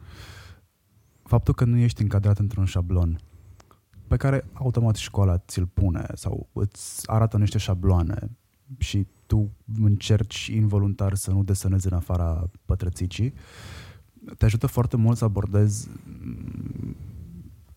filmul sau ceea ce faci tu te ajută să-l abordezi foarte ușor, fără remușcări? Da, eu n-am, n-am avut nicio problemă în a fi cel mai prost din cameră. Uh, poate se întâmplă și acum. Adică acum, în momentul ăsta. Um, a fost o chestie, la un moment dat a apărut un thread pe Facebook care mi s-a părut foarte amuzant. Mi-a trimis uh, Șerban, Pavlu mi-a trimis uh, un screenshot de pe Facebook și mi s-a părut super funny pentru că erau uh, niște, era o discuție în asta pro-contra mine prin prisma câini și umbre și eu era o doamnă care cred că predă la un EATC, o doamnă care părea importantă pentru că avea patru nume, părea ceva de genul aristocrată și argumentul dumnei era că uh, filmele mele sunt niște, ese, uh, niște, cum, niște eșecuri răsunătoare și dacă aș fi citit astea două cărți de cinema, și nu mai țin minte ce cărți erau, probabil că aș fi cel mai mare regizor român în momentul ăsta. Și mi s-a părut foarte tare uh, infantilismul argumentului ăstuia, una dintre cărți fiind, nu știu, Andrei Bazan și cealaltă nu mai, nu mai aduc aminte. Uh, și m-a amuzat teribil chestia asta, că citești două cărți și vei accede imediat la gralul uh, uh, cinemaului sau al artei sau... Da, mie îmi dă o libertate uh, chestia asta. Am fost la școală, am fost la o școală bună, uh, unde am învățat incredibil de puține lucruri. Adică am învățat basic-ul fără de care, într-adevăr, nu te poți băga la chestia asta, dar după aia am avut noroc să întâlnesc cu oameni foarte diferiți, care erau um, foarte diferiți de mine, în primul rând, și care îmi spuneau constant, băi, nu e bine așa, nu e bine așa, nu e bine așa, nu e bine așa, dar nu la modul tehnic sau nu e bine așa ca felul în care vezi lucrurile și de foarte multe ori dădeam chestia asta la o parte, dar rămâi cu ceva după fiecare a, situație în asta quasi conflictuală, să zicem, într-un fel. Și mi-e place teribil de mult chestia asta. Eu, adică trăiesc din conflict, într-un fel. Mă hrănesc din chestia asta. De ce te uiți la filme proaste? Mă uit la filme proaste pentru că sunt o lecție super simplă de așa nu. Când mă uit la un film bun, mă adâncesc atât de mult în el încât trebuie să-l văd de 10 ori după aia ca să pot să înțeleg demersul din spate. Pe când la filmul prost, dar nu chiar filmele proaste, proaste, atunci uh, multe dintre ele sunt pierdere de vreme, dar alea proaste, dacă ar fi putut fi mai ok, alea sunt o lecție one-on-one de, de regie sau de scenaristică. Sau... Îți amintești un film prost din care ai învățat ceva? Um... Uite, mi-amintesc de uh, serialul ăsta pe care l-am menționat mai devreme, l-am menționat mai devreme, The Rain, care el în sine nu e prost, prost. Premiza era ok, cum că la un moment dat vine o ploaie toxică și oamenii se transformă în ceva, sau nu, oamenii mor. Și după șase episoade, îmi cer scuze celor cărora le dau spoiler, uh, după șase, așa, știi, și din cauza că ploaia asta transformă oamenii în omoară, totul devine așa un dog eat dog și oamenii ajung să se omoare între ei ca să supraviețuiască, să se ascundă, să se adăpostească. Și la un moment dat, în episodul, nu știu care, 5-6, după ce se întâmplă chestia asta, Cred că scenariștii au făcut o mare greșeală pentru că se descoperă că, de fapt, oamenii nu mureau din cauza ploii. Era altceva. Dar faptul că oameni normali până atunci tot omorâseră alți oameni crezând că din cauza ploii se întâmplă transformările astea, nu e abordat în niciun fel. Nimeni nu are niciun soi de remușcare. Nimeni nu zice, băi, stai puțin, noi am omorât un om că îl ploase două secunde și am crezut că o să se transforme. Dar hei, Acum, dacă a venit twist-ul ăsta, let's go on with it. Asta mi s-a părut o gaură enormă în logica morală a filmului. Și chestiile astea mi se pare că nu, nu stau bine cu mine, ca să zic așa. Vorbești de moralitate, dar este rolul filmului să educe moral, cumva, publicul? Să le duce?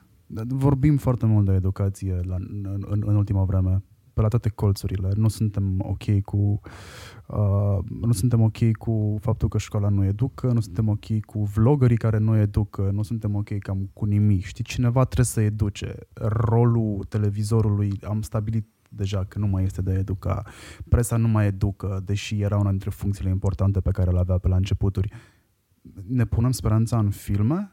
Acum vreo șase ani, cred că, am ajuns la concluzia că când a început uh, seria de filme inspirate din realitate sau inspirate din cărți, sunt din ce în ce mai multe cărți ecranizate, uh, am, ajuns la, am ajuns la concluzia că, ok, deci dacă noi nu mai avem chef să citim, poate avem chef să ne uităm la filme și să ne educăm de acolo. Mi se pare foarte greu Am senzația că moralitatea nu e tranzitivă. Mi se pare că moralitatea nu se poate pasa de la un individ la altul.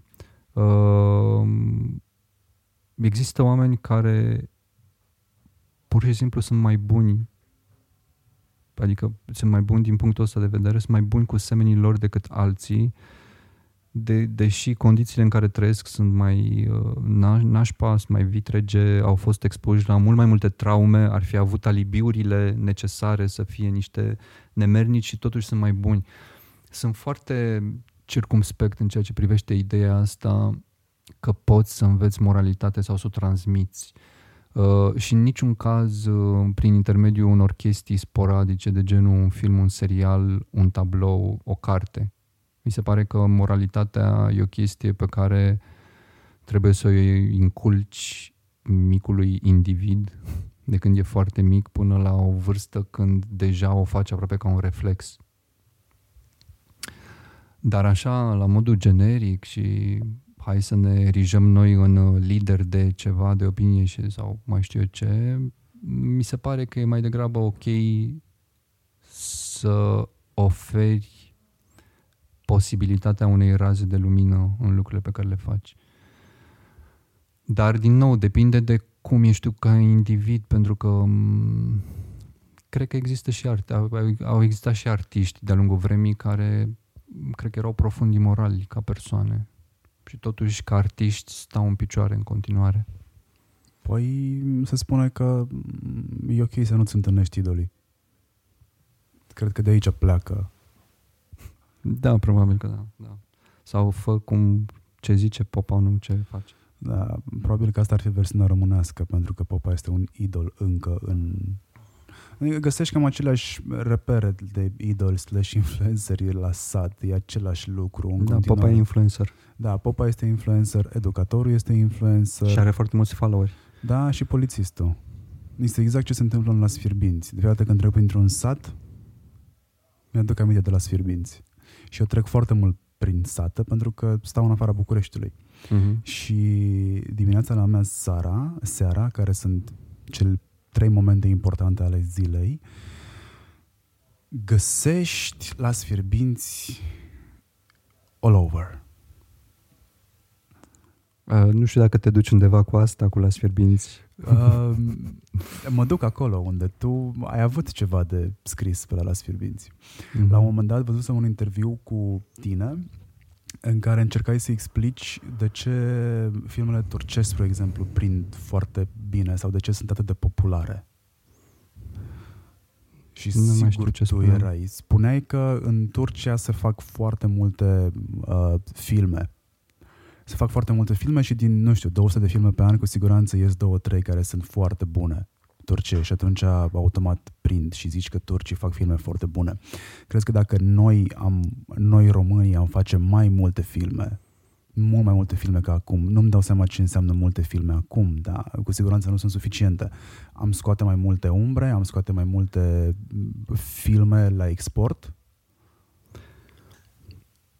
M-am mai dus într-o zonă m, care mie îmi place foarte mult, zona de conflict, în care mi afirm părerile, pentru că și alții n-au ni- există persoane care n-au nicio problemă în a arunca cu căcat în mine și atunci, hei, de ce nu?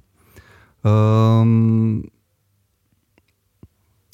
toate lucrurile astea sunt discutabile, nu știu, adică n-am, nu l-am prins pe Dumnezeu de picior, uh, nu știu care e adevărul în artă, adevărul în viață, adevărul în dragoste, nu știu, n-am răspunsurile la, la întrebările astea. Uh, Dar ce cred este că mm, cinemaul românesc, să zicem, cred că a avut norocul ăsta absolut porcesc. Cred că cinemaul românesc din ultimii 20 de ani a avut norocul porcesc de a avea aceste trei personalități pe care le cheamă Corneliu Porumboiu, Cristi Puiu și Cristian Mungiu. Cred că da, uh, efectul negativ al chestiei astea este că a creat o, mișc- o emulație, o mm, mișcare din asta de imitare care la un moment dat, probabil mai devreme decât mai târziu, ar fi trebuit să se oprească. Pentru că atunci când vezi filmele lor, poți să înțelegi universul lor și poți să înțelegi de unde au venit. După care, când vezi alte filme ale altor autori, vezi că sunt niște emoții sau niște idei reciclate, care n-au cum să fie la fel de bune ca originalul.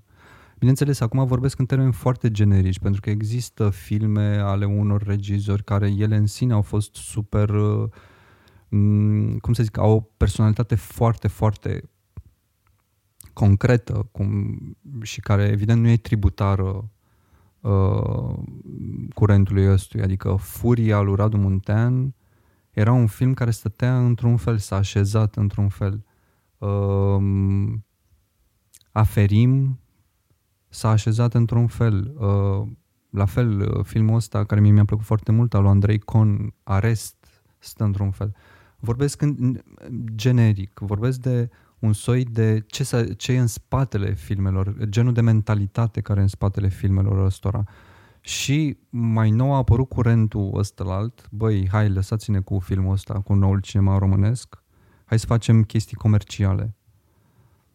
Dar ă, cădem într-o altă prejudecată, cum că dacă faci o chestie comercială e proastă. Și s-au făcut chestii comerciale care sunt proaste și acum am rămas cu ideea asta că nu se poate face o comedie care să fie realmente super bună. Care să fie cum era Some Like It Hot sau să fie un film de gen de groază cum era Exorcistul al lui, al lui Friedkin sau cum era Rosemary's Baby. Că vezi, doamne, astea sunt niște subcategorii. Nu, filmele proaste pot fi proaste și dacă sunt filme de artă și de autor și pot fi bune și dacă sunt de gen. Adică există filme horror care sunt senzaționale, există thrillere care sunt senzaționale și există filme de autor care sunt niște tâmpenii. Vorbeai de comedie. De ce comedia mi se pare mai, că era mai simplă de făcut înainte de 90? Prin prisma actorilor, prin prisma celor care scriau scenariile, prin prisma faptului că exista o cenzură pe care trebuia să o fentezi și atunci trebuia să vii cu niște glume mai inteligente. Umorul care se făcea înainte de anii 90 ajungea pe TV, pe YouTube nu ajungea, a ajuns abia acum. Uh, Uh, mi se pare e șmecheria cu șurub pe care vrei să o vezi. Mm, am să citesc dintr-un mare autor care mi-mi place foarte mult, uh, Gheorghe Hagi. Uh, hai să nu ne ascundem după unghii. Uh, chestia asta cu comedia, comedia vine dintr-un loc foarte dark și foarte profund. Comedia e o chestie super serioasă lucrurile care ne amuză pe noi la un, la, un, la un film de comedie sau la un serial, normal că ne agățăm de gaguri, replici spumoase, personaje, etc. Dar de foarte multe ori ele vin dintr-un loc super întunecat. Adică comedia lui Ricky Gervais, de exemplu, vine dintr-un loc foarte întunecat. Comedia lui Robin Williams venea dintr-un loc foarte întunecat, care l-a și dus într-un loc foarte întunecat. Comediile lui Billy Wilder, la fel. Uh, comediile astea de care vorbești tu nu sunt bune. Pentru că ele se bazează pe alu- uh, com- comedia lui Chaplin. La fel, venea dintr-un loc profund, real, după care îl îmbraci, interpretarea ta, este frica ta, uh, este fuga ta de moarte și o îmbraci în chestii amuzante.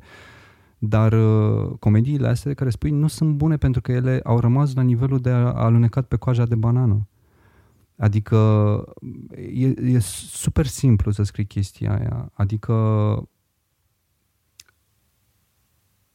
să scrii lucruri amuzante sau replici amuzante e o chestie foarte simplă. La un moment dat, Hitchcock a spus când scenariul e gata și adăugăm și replicile, pentru că de fapt ce e în spatele chestiei e mult mai greu. Și dacă în spate ideile sunt două idei care sunt, uh, habar n-am, acum zic randomly, așa că la 16 ani vrei să faci sex și la 30 și uh, vrei să-ți înșeli nevasta sau să te duci la un stag party, să fugi de nevastă, să... adică, wow, m-am săturat de chestia asta pe bune, asta îmi spui că la 16 ani vreau, vreau să fac sex, adică există un truism mai mare de atât? Nu, trebuie să existe ceva mai departe și din păcate, lumea se entuziasmează, băi, a apărut și altceva, pentru că există clișeul ăsta mm, de cinema românesc, două persoane care stau și mănâncă ciorbă jumătate de oră. Și a venit alternativa asta cu surle și trâmbițe în care se râde și băi, dar mai există o chestie, mai există o variantă, mai există filmul De ce trag clopotele mitică, de exemplu. Mai există uh, filmul, cum ar veni film de gen, faleze de nisip, există reconstituirea, adică e o cale super simplă, calea ușoară de a... e un fel de instant gratification, știi? Și atunci oamenii se uită și wow, am râs puțin, hai că nu e așa grav. Unde am mai râs eu la un film românesc? Păi ai mai râs la un film românesc dacă te-ai mai uitat un pic înainte. Și cred că înainte, ca să ajung totuși la o formă de răspuns, uh, uh, erau constrângeri și constrângerile întotdeauna te stimulează din punct de vedere creativ. Acum e o varză și atunci arunci repede niște nuditate, niște glume porcoase, uh, unul merge pe stradă, vorbește la telefon și intră cu capul în stâlp, ha, ha, ha, și ăla are nivelul de comedie. Și în spate, ideea din spate este zero. Și nu stă, nu o să reziste la testul timpului. Mm, mă gândesc în timp ce vorbesc cu tine că unul dintre motivele pentru care încă nu scoatem foarte multe filme la export e și faptul că, uite, eu până la umbre nu m-am gândit că poate exista un film care să fie dat la export. În afară de singurul artist care a ieșit la export și e vizibil în continuare acolo, Ina, eu nu m-am gândit că poate exista o altă industrie care poate exporta ceva. Genie. Da. Brâncuși. Ok, ele Nadia. sunt cumva conexe mie. Arta sunt cum, știu că există e acolo, știu de existența lor, dar uite, pentru că nu este uzuală în viața mea, cel puțin nu la nivelul ăla, mă gândesc la chestii mai lumești în ghilimele. Filmul. Nu m-aș fi gândit că filmul poate fi exportat din România. Adică, ok, iau premii, luăm premii, cei trei autori despre care ai povestit tu, regizori, uh, au luat premii după premii, dar n-am avut același hype și mă gândesc că de aici pleacă, dintr-un sindrom al impostorului, care nu te lasă să vezi dincolo de producția filmului. Tu te-ai gândit vreodată că filmul ăsta poate să depășească granițele? L-ai făcut din start așa? Hai că e bună întrebarea asta. Uh, cred că avea șanse, dar nu pentru că el cum e. Avea șanse pentru că eu, de când m-am întors de la Londra, am trăit, uh, mă rog, am, am stat la Londra 2 ani și la un moment dat în viață am mai stat jumate din timp, așa, vreo 3 ani jumate la Paris.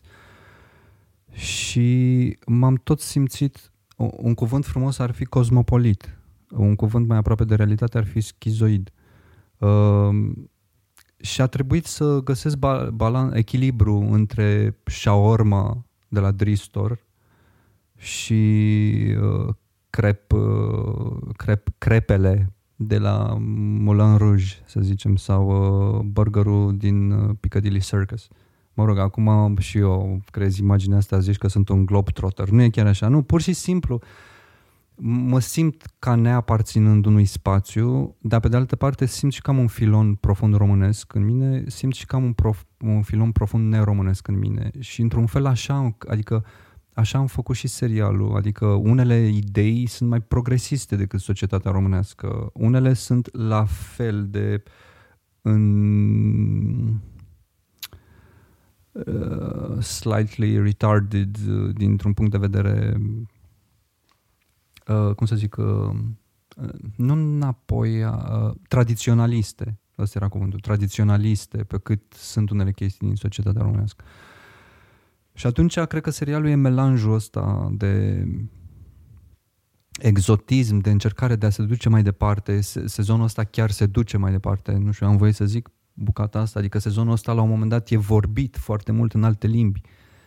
Uh, ei se duc în alte țări, se duc la nivelul următor, e senzația asta de uh, ciobănașul să duce la oraș. Și cred că e mișto să vezi lumile astea care încep să se bată între ele. Deci, într-un fel, cred că avea potențialul ăsta pentru că eu sunt acolo uh, ca persoană așa, am ajuns să nu mai fie frică de ideea asta sau rușine cu chestia asta că sunt român, adică mă pot duce oriunde în, în state sau în Franța sau în Anglia sau oriunde unde nu vorbesc limba și știu că pot fi articulat încât să îmi susțin o cauză legată de mine, de ce fac, de țara din care vin, de societatea din care vin uh, și într-un fel și serialul face chestia asta am avut la un moment dat senzația că, oh my god, ne facem de râs cu apartamentele astea. Dar ne, d- d- după aia asta și m-am gândit, stai mă puțin, că asta e realitatea. De ce mie, stai, cum adică ne facem Păi este de complexul râs? provincialului. Dar să știi că asta o găsești și în Subura, spre exemplu. Da, și acolo ți se pare bombă. că e o formă de onestitate și de Ți se pare o formă de ingenuity. onestitate. Cu atât, dacă te-ai plimbat cel puțin două zile prin Roma, o să vezi că da, asta este realitatea de acolo. Știi? De ce să faci mai frumoasă decât e? Că nu e despre asta. Și filmele la care ne raportăm noi sunt alea de peste ocean. când Mhm. facem comparațiile. Alea arată frumos. Dacă cumva se întâmplă o să fie într-o dugheană, e clar că e despre un junkie e, sau... mm, Sunt niște imagini pe care... Nu știu de unde vine rușinea asta națională. Nu e, e, bă, asta odată, dar e și o chestie pur și simplu de percepție. Exotismul e interesant de la distanță. Adică odată ce ajungi acolo, odată ce, ce ajungi în uh, Johannesburg sau în uh, Rio de Janeiro sau uh, în uh, banlieue, banlieue parizian, uh, vezi că pentru ei nu e atât de exotic pe cât era pentru noi în, în uh, Ciudad de Deus sau în uh, filmele lui Mathieu Kassovitz în Laen sau e e interesant de la distanță. Când ești acolo e doar realitatea de zi cu zi, știi? Și chestia asta avem noi, că e complexul ăsta al provincialului, adică ce dracu, ne ascundem de ani de zile după Paulescu, Nadia, Hagi și Eminescu și avem câteva repere din astea care prin- și tot slalomăm printre ele de ani de zile ca să ascundem un fel de gol din ăsta epistemologic, s-ar zice. Da, mă rog, hai că e... Poate face oricine ceea ce faci tu? Uh, Ce? Ce, m- poate să facă un film la fel de bun ca al tău, poate să scrie un scenariu la fel de bun ca al tău, poate să regizeze la fel de bine ca tine, poate să fie cineva Bogdan Mirică, Uh, cred că poate să facă mai bine decât mine. La fel ca mine, m- nu. Așa cum nici eu nu pot să fac la fel ca alții, adică e o chestie de ADN artistic care nu se e un fin- fingerprint și nu există două la fel, dar mai bine cu siguranță. Da. Mm, Suntem aproape de final. Uite, am discutat o oră și 35 de minute. Ah, și vreau aș- să vorbesc de troli la dracu. Troli? De troli. Ia, hai să vorbim despre troli. M-am săturat de ei. De ce te-ai săturat Nu, de m-am troli? săturat, m-am, m-am săturat de chestia asta. Pe- pe- E un lucru pe care vreau să-l spun. Uh, În primul rând, faptul că serialul ăsta are fanbase-ul ăsta care pare din ce în ce mai mare și foarte spumos, mă bucură enorm și nu mă așteptam la chestia asta. Odată cu oamenii ăștia apar și unul la, din 1000 sau unul din 100, nu știu, trolii, care mă rog, de-a lungul vremii am, mi-au ajuns la urechi tot felul de comentarii. Bă, dar de ce a luat ăsta pauză să facă câini? Bă, dar ce e asta cu faceți un serial care are șase episoade? Bă, dar de ce ține un episod atâta? Și totul foarte arogant, ca și cum ei au cheia, au răspunsurile la întrebările astea. Um, în primul rând, sezonul ăsta, sezonul 3, o să fie cel mai lung de până acum. Are șapte episoade și primul sezon a avut opt episoade, dar uh, primul episod a avut episoade de 45 de minute. Uh, hmm? Prim, primul sezon. Primul sezon a avut episoade de 45-47 de minute. Sezonul ăsta are episoade de 60 de minute, cu ultimul episod al șaptelea care are o oră și 20 sau ceva, deci e cât un lung metraj aproape. Dacă stai să calculezi, o să vezi că de departe e cel mai lung. Um, o altă chestie care cred că nu se înțelege, sau nu că nu se înțelege, toată um, agitația asta, bă, dar de ce nu faceți? Că noi așteptăm, că noi vrem, că...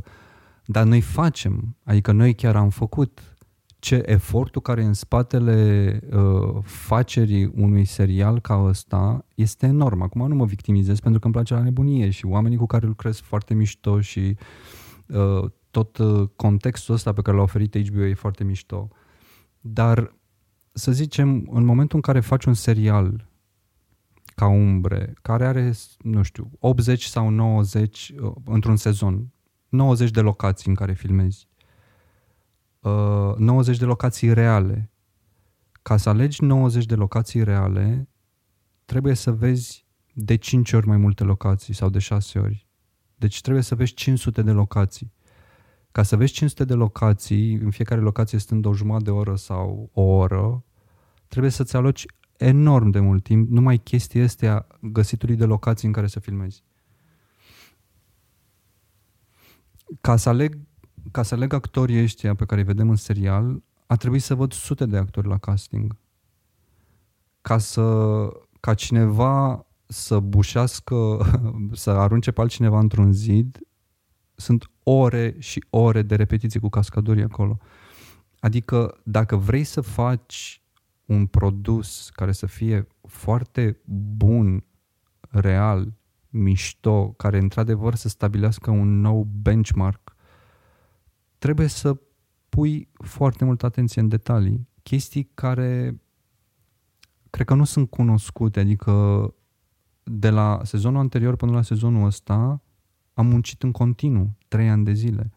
Și credem pe cuvânt și cu toată modestia, dacă țara asta ar merge așa cum merge proiectul ăsta atunci când îl facem, nu vorbesc de succesul lui, wow, cum am fi. Adică la echipa care lucrează la Umbre, care are, să zicem, mai mult sau mai puțin 100-150 de oameni pe alocuri, e formată din oameni unu și unu, care sunt super profesioniști, care mu- sunt capabili să muncească 12 ore pe zi sau 14 ore pe zi, zi de zi, care sunt, au atenție la detaliu și după 10 ore. Păi spune tu asta instalatorului care vine mie să-mi facă țeava sau omului care vine să-mi pună gresia în baie. Serios? Adică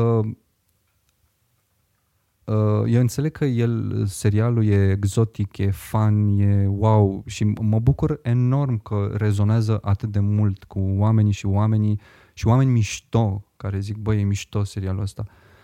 Dar în spatele serialului este o matrice sau e un calcul care este incredibil de complex și de elaborat. Că pe locuri au ieșit unele lucruri nu neapărat așa cum voiam, că sunt chestii, că sunt niște stângăcii care ele sunt de fapt parte din textura serialului pentru mine deja. Dar efortul e adică nu e o întâmplare că până acum, din nou cu toată modestia, nu e o întâmplare că nimeni n-a mai făcut așa ceva. Pentru că nimeni nu a pus atâta atenție și au mai fost oameni, au mai fost televiziuni care și-au pus bani sau au încercat să acapareze talent, uh, oameni talentați și așa. Dar nimeni nu a pus atâta atenție în a face o chestie bine. Pentru că dacă ai face chestia aia bine, dacă stai și pui fiecare șurub așa cum trebuie, ai șanse, ok, poate nu ți iese un Mercedes din prima, dar cu siguranță un Volkswagen sau un Audi o să-ți iasă. Deci asta e, oamenii ăștia care tot uh, trolează cu... Iar aia cu de ce... Aia, aia era preferata mea, bă, dar de ce ai luat tu pauză să faci câini? Păi... Dați prea multe organe în cum aș justifica de ce și prea multe rude. Mie nu mi se pare nimic a greșit în a lua pauză să te ocupi de un alt proiect. Sunt foarte convins că în pauza aia de alt proiect n-ai renunțat la umbre total l-ai scos din, din sau mă rog, l-ai băgat într-un sertar și ai zis, mă întorc eu, după ce dresez câinii. Umbre, mă rog, acum iau ca un fel de glumă, Umbre este proiectul meu, nu eu sunt proiectul Umbre. Adică, mă rog, e proiectul meu în sensul că al HBO-ului, dar uh, eu nu mi-am luat o pauză. Proiectul meu sunt eu. Și în proiectul ăsta copiii mei de suflet sunt umbre, câini, ce o să mai fac la anul, ce o să mai fac peste 5 ani. Adică niciodată nu o să mă subsumez propriei creații. Pentru că eu o fac, adică eu o fac pe ea, nu ea pe mine. Eu te-am făcut, eu te omor. Um, iar asta n-am cum să mă explic. E ca și cum te iei de unul pe stradă care părul verde. Bă, dar de ce ai părul verde? Dar ce te freacă pe tine grija până la urmă? Că d- dacă ești un fan care este puțin disgruntled, care e un pic nemulțumit de chestia asta, bă, dar am așteptat 2 ani, da, dacă ești persoana asta, eu pot să spun, băi, îmi pare rău, uh, uh, apreciez că ești un fan înrăit și ce pot să-ți promiți este, este că data viitoare când o să vezi serialul, o să mă ierți. Îți garantez că o să mă ierți. Dar dacă mă ieși, mă, fuți în gură că, da, de ce? Că eu te-am așteptat.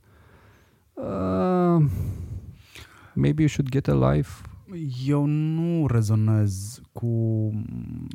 Uite, spuneam de Subura că m-a dezamăgit. Mă rog, sau că nu este acolo unde m-aș fi așteptat eu să fie, dar este pur proiecția mea subiectivă asupra filmului ăluia sau cum ar fi trebuit să se desfășoare acțiunea. De ghiși nici măcar nu știu cum ar fi trebuit. să se desfășoare acțiunea. Uh, nu am rezonat nici măcar cu cei care au avut de comentat pe marginea sfârșitului Game of Thrones. Mi se pare mult prea mult să mă duc să contest eu scenaristul și să contest uh, uh, regizorul și toată gloata aia de oameni care este angrenată în mai mecanismul, nu să contest să zic, bă, salut, fii atent, eu sunt, eu sunt din Berceni și eu nu cred că filmul ăsta trebuie făcut așa nu pot să fiu Gigi Becali și nu pot să fiu nici măcar CTP să-mi dau cu părerea pe orice subiect. Cred că ăsta e primul lucru pe care ar trebui să-l iau în calcul spectator fiind.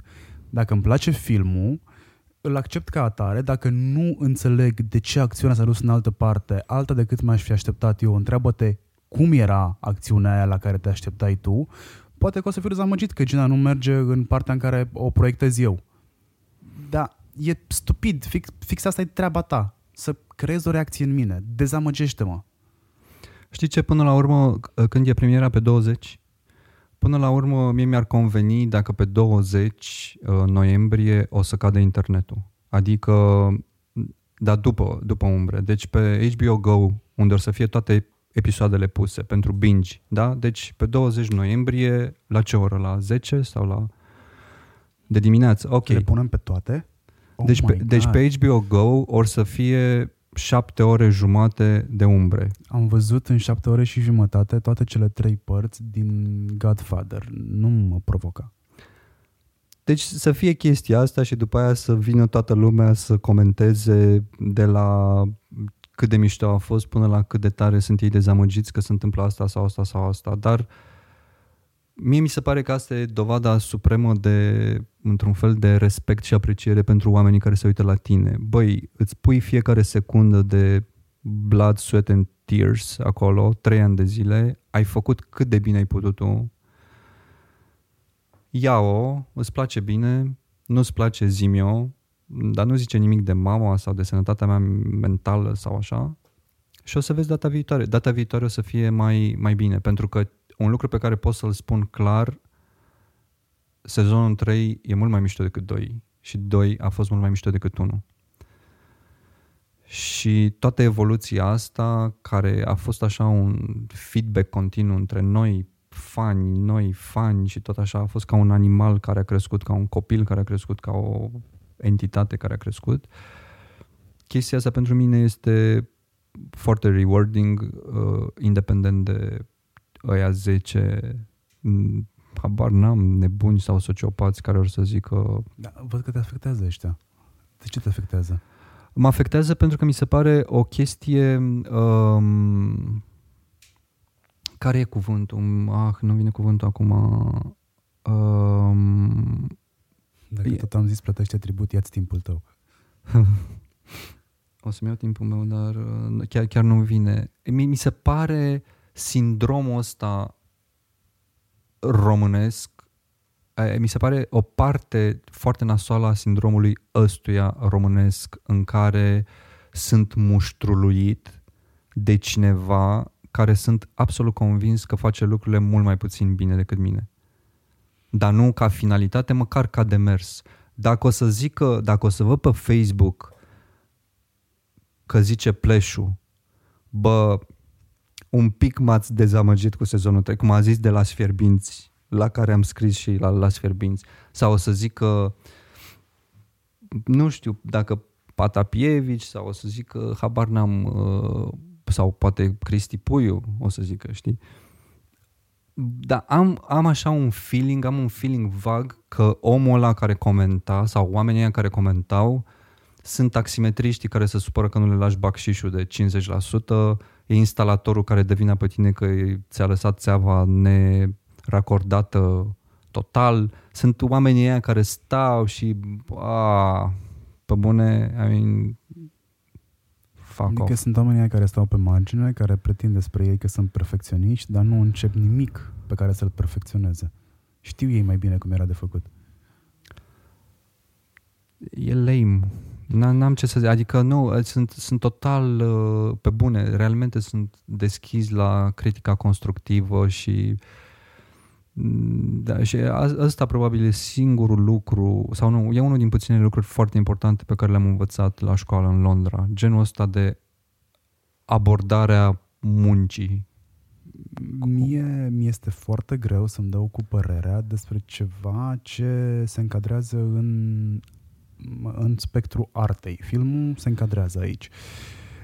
Stau de foarte multe ori și mă gândesc cum ar fi să mă duc să-i spun lui, uh, uh, nu știu, Xulescu care pictează foarte bine, uh, nu mă așteptam să fie așa de praf tablou tău e artă, este viziunea omului, este, te, e arta din punctul meu de vedere este take it or leave it. Putem să o discutăm, putem să tragem concluzii din discuția respectivă, dar nu putem să-i spunem omului cum să-și facă treaba. Nu știu, nivelul meu de înțelegere acolo se oprește. Mi se pare foarte greșit să vin și să-ți spun eu, bă, fii atent. Personajul ăsta trebuie să fie așa, așa, așa. N-am, n-am cum să fac asta. N-am cum să fac asta și ar fi ok să recunoaștem că produsele pe care le dăm în spațiu public în mare parte sunt despre noi. Podcastul ăsta este despre mine. Este al meu. Accept critici, accept feedback atâta timp cât el se încadrează în regulile mele. Dacă eu cred că regulile mele sunt greșite la un moment dat și tu poți să-mi schimbi viziunea, este foarte important cum eu schimbi eu sunt foarte ușor de uh, manevrat în privința asta. Dacă mi-ai explicat că nu e neapărat ok ce ai făcut acolo și îmi dai contraexemple sau mă ajut să înțeleg mai bine ce am făcut greșit, o să zic da. Data viitoare nu mai fac chestia asta, o să mă gândesc de două ori înainte să o fac. La tine, cel mult aș putea să vin și să-ți spun, tu regizor și uh, scenarist fiind, pot să-ți spun nu m-aș fi așteptat ca personajul ăla să facă chestia asta. Adică cumva I was puzzled ce înțelegi tu din feedback-ul ăsta poate fi feedback constructiv. Dacă îl iei mai departe și îl duci și zici n-ar trebui să mai fac chestia asta cu un alt personaj pentru că părerea omului ăstuia contează pentru mine, e ok, dar nu să vii și să spui e nașpa și să mai folosești și alte epitete sau, nu știu, metafore de la colțul străzii, slang, whatever. Nu o să pot rezona niciodată cu genul ăsta de trolling și mi se pare greșit. Și cred că până la urmă umbră este despre tine, cum ai spus și tu. Uh, majoritatea oamenilor care fac ceva și sunt influenți în domeniul lor, fac produse despre ei. E produsul lor, îl fac cum vor ei. Dacă vrei să te raliezi lui bine, dacă nu, știi același lucru cu schimbă canalul. Poate că sunt puțin tranșant, dar Cred că, cred că poți crește în absolut orice, dar așa cum ai zis mai devreme, adică cred că feedback-ul, dacă are în el o minimă bază empatică, are toate șansele să ajungă la tine. Și uh, mi-am dat seama de, de curând de o chestie, mă rog, mă gândeam la niște persoane din jurul meu și dacă tu, de exemplu, mi-am dat seama de chestia asta, dacă tu îmi spui mie acum, băi Mirica, mie mi se pare că tu ești prost, eu nu o să-ți zic, bă, știi ce, ia, ia-ți tu altul și fost tu podcastul tău și lasă-mi pe mine în pace. Reacția mea naturală este, da, de ce zici că sunt prost? Pentru că reacția mea naturală este să aflu răspunsul și după aia să văd dintr-un egoism profund, să văd dacă pot să cresc într-un fel datorită feedback-ului pe care mi l-ai dat tu. Dar există oameni care la chestia asta, băi, ești prost, bine, dau un exemplu extrem într-un fel, uh, zic, bă, știi ce, ia găsește tu pe altul. Pentru că sunt atât de self-sufficient, sunt atât de li se pare că sunt atât de bine integrați în sfera cunoștințelor lor și uh, în ceea ce privește sinele lor, încât ei nu se mai pot șlefui cu nimic. Și autosuficiența asta mi se pare că este genul de premiză care generează genul ăsta de atitudine. Bă, dar de ce n-ai făcut cum mă gândeam eu? Poate e o idee chiar mai bună decât chestia la care mă gândeam eu. Știi? Poate omul ăla chiar are un punct de vedere valid. Diferența este că am avut altă traiectorie și acolo unde el a luat-o în stânga, eu am luat-o în dreapta și poate că acum el stă și face nu știu ce face, în vârte mici sau nu știu ce face și eu fac chestia asta și nu trebuie să mă scuz în fața lui și nu trebuie să mă explic neapărat, pot să vorbesc cu el, nici măcar nu sunt jignit. Mă deranjează genul ăsta de comentaturismul ăsta, com- comentatul ăsta cronic de pe margine, Știi? Cum, e, cum sunt aia care sparg semințe și comenta, comentează la aia care joacă fotbal. A, uite, ia uite bă cum se aruncă. Și ăla e cu glezna ruptă. Dar uite-l bă cum s-a aruncat. Ce te, te crezi mă actor? Genul ăsta de chestie. Prietene, prietenaș, du-te și fă tu chestia aia. Vezi ce înseamnă să fii sportiv de performanță, vezi ce înseamnă să fii actor, vezi ce înseamnă să fii regizor, vezi ce înseamnă să fii scenarist, să stai 9 luni de zile închis în casă, scriind 12 ore pe zi sau gândindu-te ca un dement până nici maică ta nu-ți mai recunoaște vocea când te sună. Fă toate lucrurile astea și după ce le-ai făcut, vină și învață-mă tu, spunem tu cum stă treaba cu fizica cuantică, cu alergatul sutei de metri în sub 8 secunde, cum se joacă realmente Cehov, cum se regizează realmente o secvență de dialog. Vină cu toate chestiile astea, dar uh, e ca și cum se pleacă de la premiza că dacă eu fac umbre, am ajuns aici accidental, mergeam pe stradă și a venit un producător și mi-a zis, băi, hai să facem umbre, că mi se pare că ești mișto îmbrăcat sau... Nu, am ajuns să fac chestia asta pentru că am făcut niște lucruri să ajung până aici. Da, mă rog, asta e problema de fapt și habar n-am, nu știu dacă dau în ceva sau în cineva sau poate, poate într-un fel dau și în tine. În, uh, asta e problema cu social media, de fapt. Că înainte vreme, pentru a fi ascultat, trebuia să fii validat, era ca cercurile concentrice, trebuia să fii validat să zicem în familie, erai în familie cu mama, tata, fratele, ziceai o tâmpenie, băi, ai zis o tâmpenie, taci din gură. Uh, după aia te duceai cu grupul de prieteni, ziceai o, o tâmpenie, dacă era o tâmpenie o dădeau la o parte, dar dacă era o chestie mișto, deveneai un fel de pseudo-lider al grupului. După aia la școală, după aia la facultate, după aia în grup, nu știu ce, nu știu ce. Acum orice om care are acces la internet poate să zică, a, eu cred că de fapt nu e nicio gaură în stratul de ozon. Eu cred că ea din Chile ar trebui să facă nu știu ce. Și cu cât e mai tâmpită ideea sau mai violentă, uneori are șanse să creeze dita mai tredo acolo, dar pornit de la un om care nu e niciun soi de autoritate, n-a fost validat în niciun fel. Adică tu ești validat de, de oamenii care te ascultă, de experiența ta, de lucrurile pe care le-ai făcut până acum. Dar există oameni care postează chestii pe Facebook sau cururi pe Instagram sau adică e ou ăla de pe Instagram, frate, care are un, un milion de followeri, un nou sau morții mă zice. Uh, spațiul ăsta public a devenit așa, it's up for grabs. Orice om, orice psihopat, orice uh, unul care vehiculează tot felul de paradoxuri ideatice, niște cacofonii demente, orice de ăsta care are o logoree nete, care nu se mai termină și care spune prostii, le aruncă și sunt, după aia vin ca babele la moaște o grămadă de alți demenți și se ceartă între ei, adică e totuși pe locuri devine un spectacol grotesc și e ce dracu, pe bune, hai că n-am timp să-mi pierd cu îmi dau seama că ăsta este riscul la care te supui în momentul în care faci un produs mainstream, de masă, care poate avea succes. Automat l-ai băgat în malaxorul tuturor. Vedem ce iese.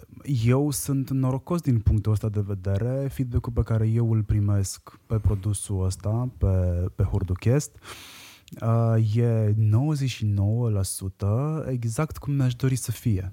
Știi, m-aș fi așteptat acolo și e, oamenii care mă ascultă sunt suficient de atenți încât să-mi dea nu neapărat time frame-ul, dacă există time frame pe audio, uh-huh. uh, dar îmi spun, a existat o pauză acolo, a lăsat totul involuntar sau așa este? Și mă apuc și le explic, știi, pauzele sunt foarte importante într-un interviu te lasă să te gândești, te lasă să anticipezi, te lasă să, să, să.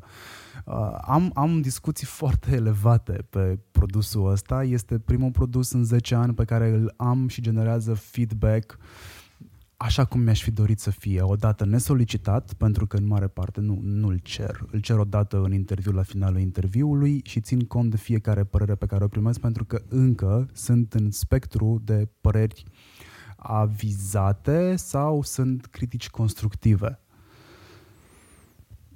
Tu, în schimb, ai parte de tot melanjul de feedback pentru că produsul tău este deja un produs de masă. De ma- de, a, a, atingi și oamenii pe care ți-ai dori, care ți înțeleg filmul, care probabil pot să poartă o discuție pe personaje, dar ai atins, ai atins cam toate păturile sociale acum. Și e riscul la care cred că se supune oricine, că e uh, cântăreț, că este regizor, că este actor și actorii buni fac filme proaste. Da, dar e doar asta, tonul face muzica, nu mă deranjează Evident. niciun fel de feedback, nu mă deranjează, dar în momentul în care vii și mă iei așa la o formă de care e echivalentul academic al expresiei perpulis, știi, mă iei așa la, La per... 11 metri. Da, mă mă iei că, bă, dar stai, dar ce... Atunci sunt, uh, într-un fel mi-aduc aminte de animei de bullying din liceu când... Adică e o formă de bătaie și de agresivitate și dacă vrei să faci chestia asta, ok, o facem sau nu o facem. Opțiunea mea personală este să nu mă bag în chestia asta, nu mă interesează. Nu m-am gândit niciodată la faptul că feedback-ul poate fi bullying, dar este într-adevăr. Uh, te las pe final să le dai ceva de gândit oamenilor, pentru că de obicei asta fac cu fiecare invitat uh, care mm, ajunge în Horduchest. Mm, Lasă oamenii să reflecteze 15 minute asupra ceva. În general, orice. Da, în general orice. It's your time. Poți să faci shameless promo. Ai de ales între a face shameless promo pentru uh, un proiect de ale tale, poate fi Umbre, pentru că despre asta povestim aici, despre Umbre 3.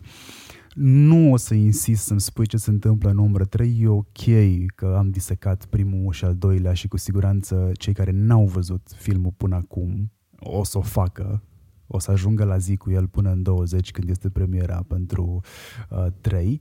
Uh, am scos de la tine mai mult decât mi-aș fi imaginat, iar uh, discuția a fost mult mai elocventă decât mă așteptam, dar mi-aș dori să dai ceva de gândit oamenilor.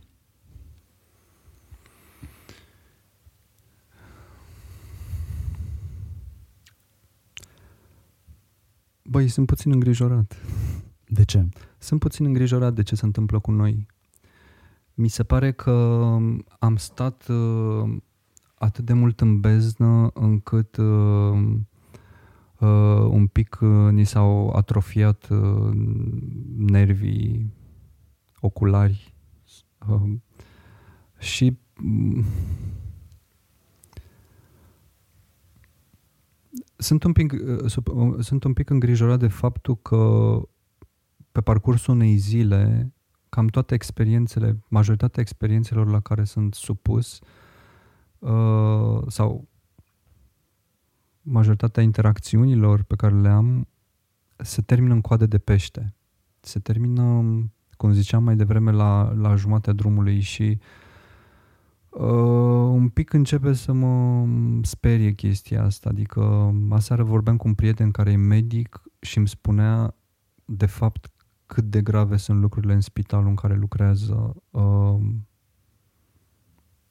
la fel vor, vorbeam cu un prieten care e chitarist și îmi povestea de ce se întâmplă în spatele unui concert sau Mm, toate lucrurile astea care s-au întâmplat, adică sunt extrem de grave ce s-a întâmplat cu colectivul, uh, ce s-a întâmplat cu politicienii, cât de grotesc a devenit totul, cât de inutilă a devenit toată vociferarea asta noastră din spațiu virtual public. Mm, Mi se pare că, că am început să deveni, nu cred că am fost mai mereu, dar mi se pare că e un... um, Suntem ca un copil din ăla bolând, care nu prea are șanse să se facă bine. Și chestia asta realmente mă îngrijorează. Și începe să mă constrângă foarte tare. Știi? Adică eu trăiesc într-un bubble. Eu trăiesc în, prin intermediul proiectelor pe care le fac. Umbre e așa o chestie dintr-un alt spațiu. Aproape facerea serialului ăstuia nu are legătură cu societatea românească. Subiectul are legătură, dar facerea lui e un demers profund occidental, vestic, profi. Și nu știu, mi se pare mm, încet, dar sigur, mi se pare că ne ducem dracu. Adică chiar mi se pare chestia asta și ne ascundem așa, ne, ne-am creat câteva alibiuri, câteva figuri, câteva imagini după care ne ascundem, dar în spatele chestiilor ăstora nu-mi dau... Eu, un băiat la 41 de ani care e destul de atent la mișcările din societatea în care trăiește, eu nu prea mai îmi dau seama ce se întâmplă cu societatea asta și asta mă îngrijorează. N-am copii, n-am nevastă, n-am datorii la bancă și îmi dau seama că sunt foarte mulți oameni care au chestiile astea și care probabil sunt mult mai vulnerabili decât mine. Și nu știu dacă e ce trebuia să zic acum legat de la ce să se gândească oamenii. Mie mi se pare că cheia e super simplă, că fiecare trebuie să-și facă treaba lui mai bine de la A la Z, unde își face el, în orice face. Și dacă fiecare și-ar face treaba mai bine, da, asta e o chestie way easier to be said than done. Da, sunt de acord și empatizez cu fiecare parte pe care ai spus-o și sunt fer convins că și oamenii care ne ascultă uh, Uh, chiar dacă nu le-ai dat ceva de gândit punctual sau nu le-ai pus o întrebare, m- cred că o să mă gândesc și eu multă vreme după interviu, după ce opresc uh, interviu, o să mă gândesc la chestia asta. Ai pictat-o altfel. Deși sunt în, în mediul ăsta de ani, de zile, ai pictat-o puțin altfel.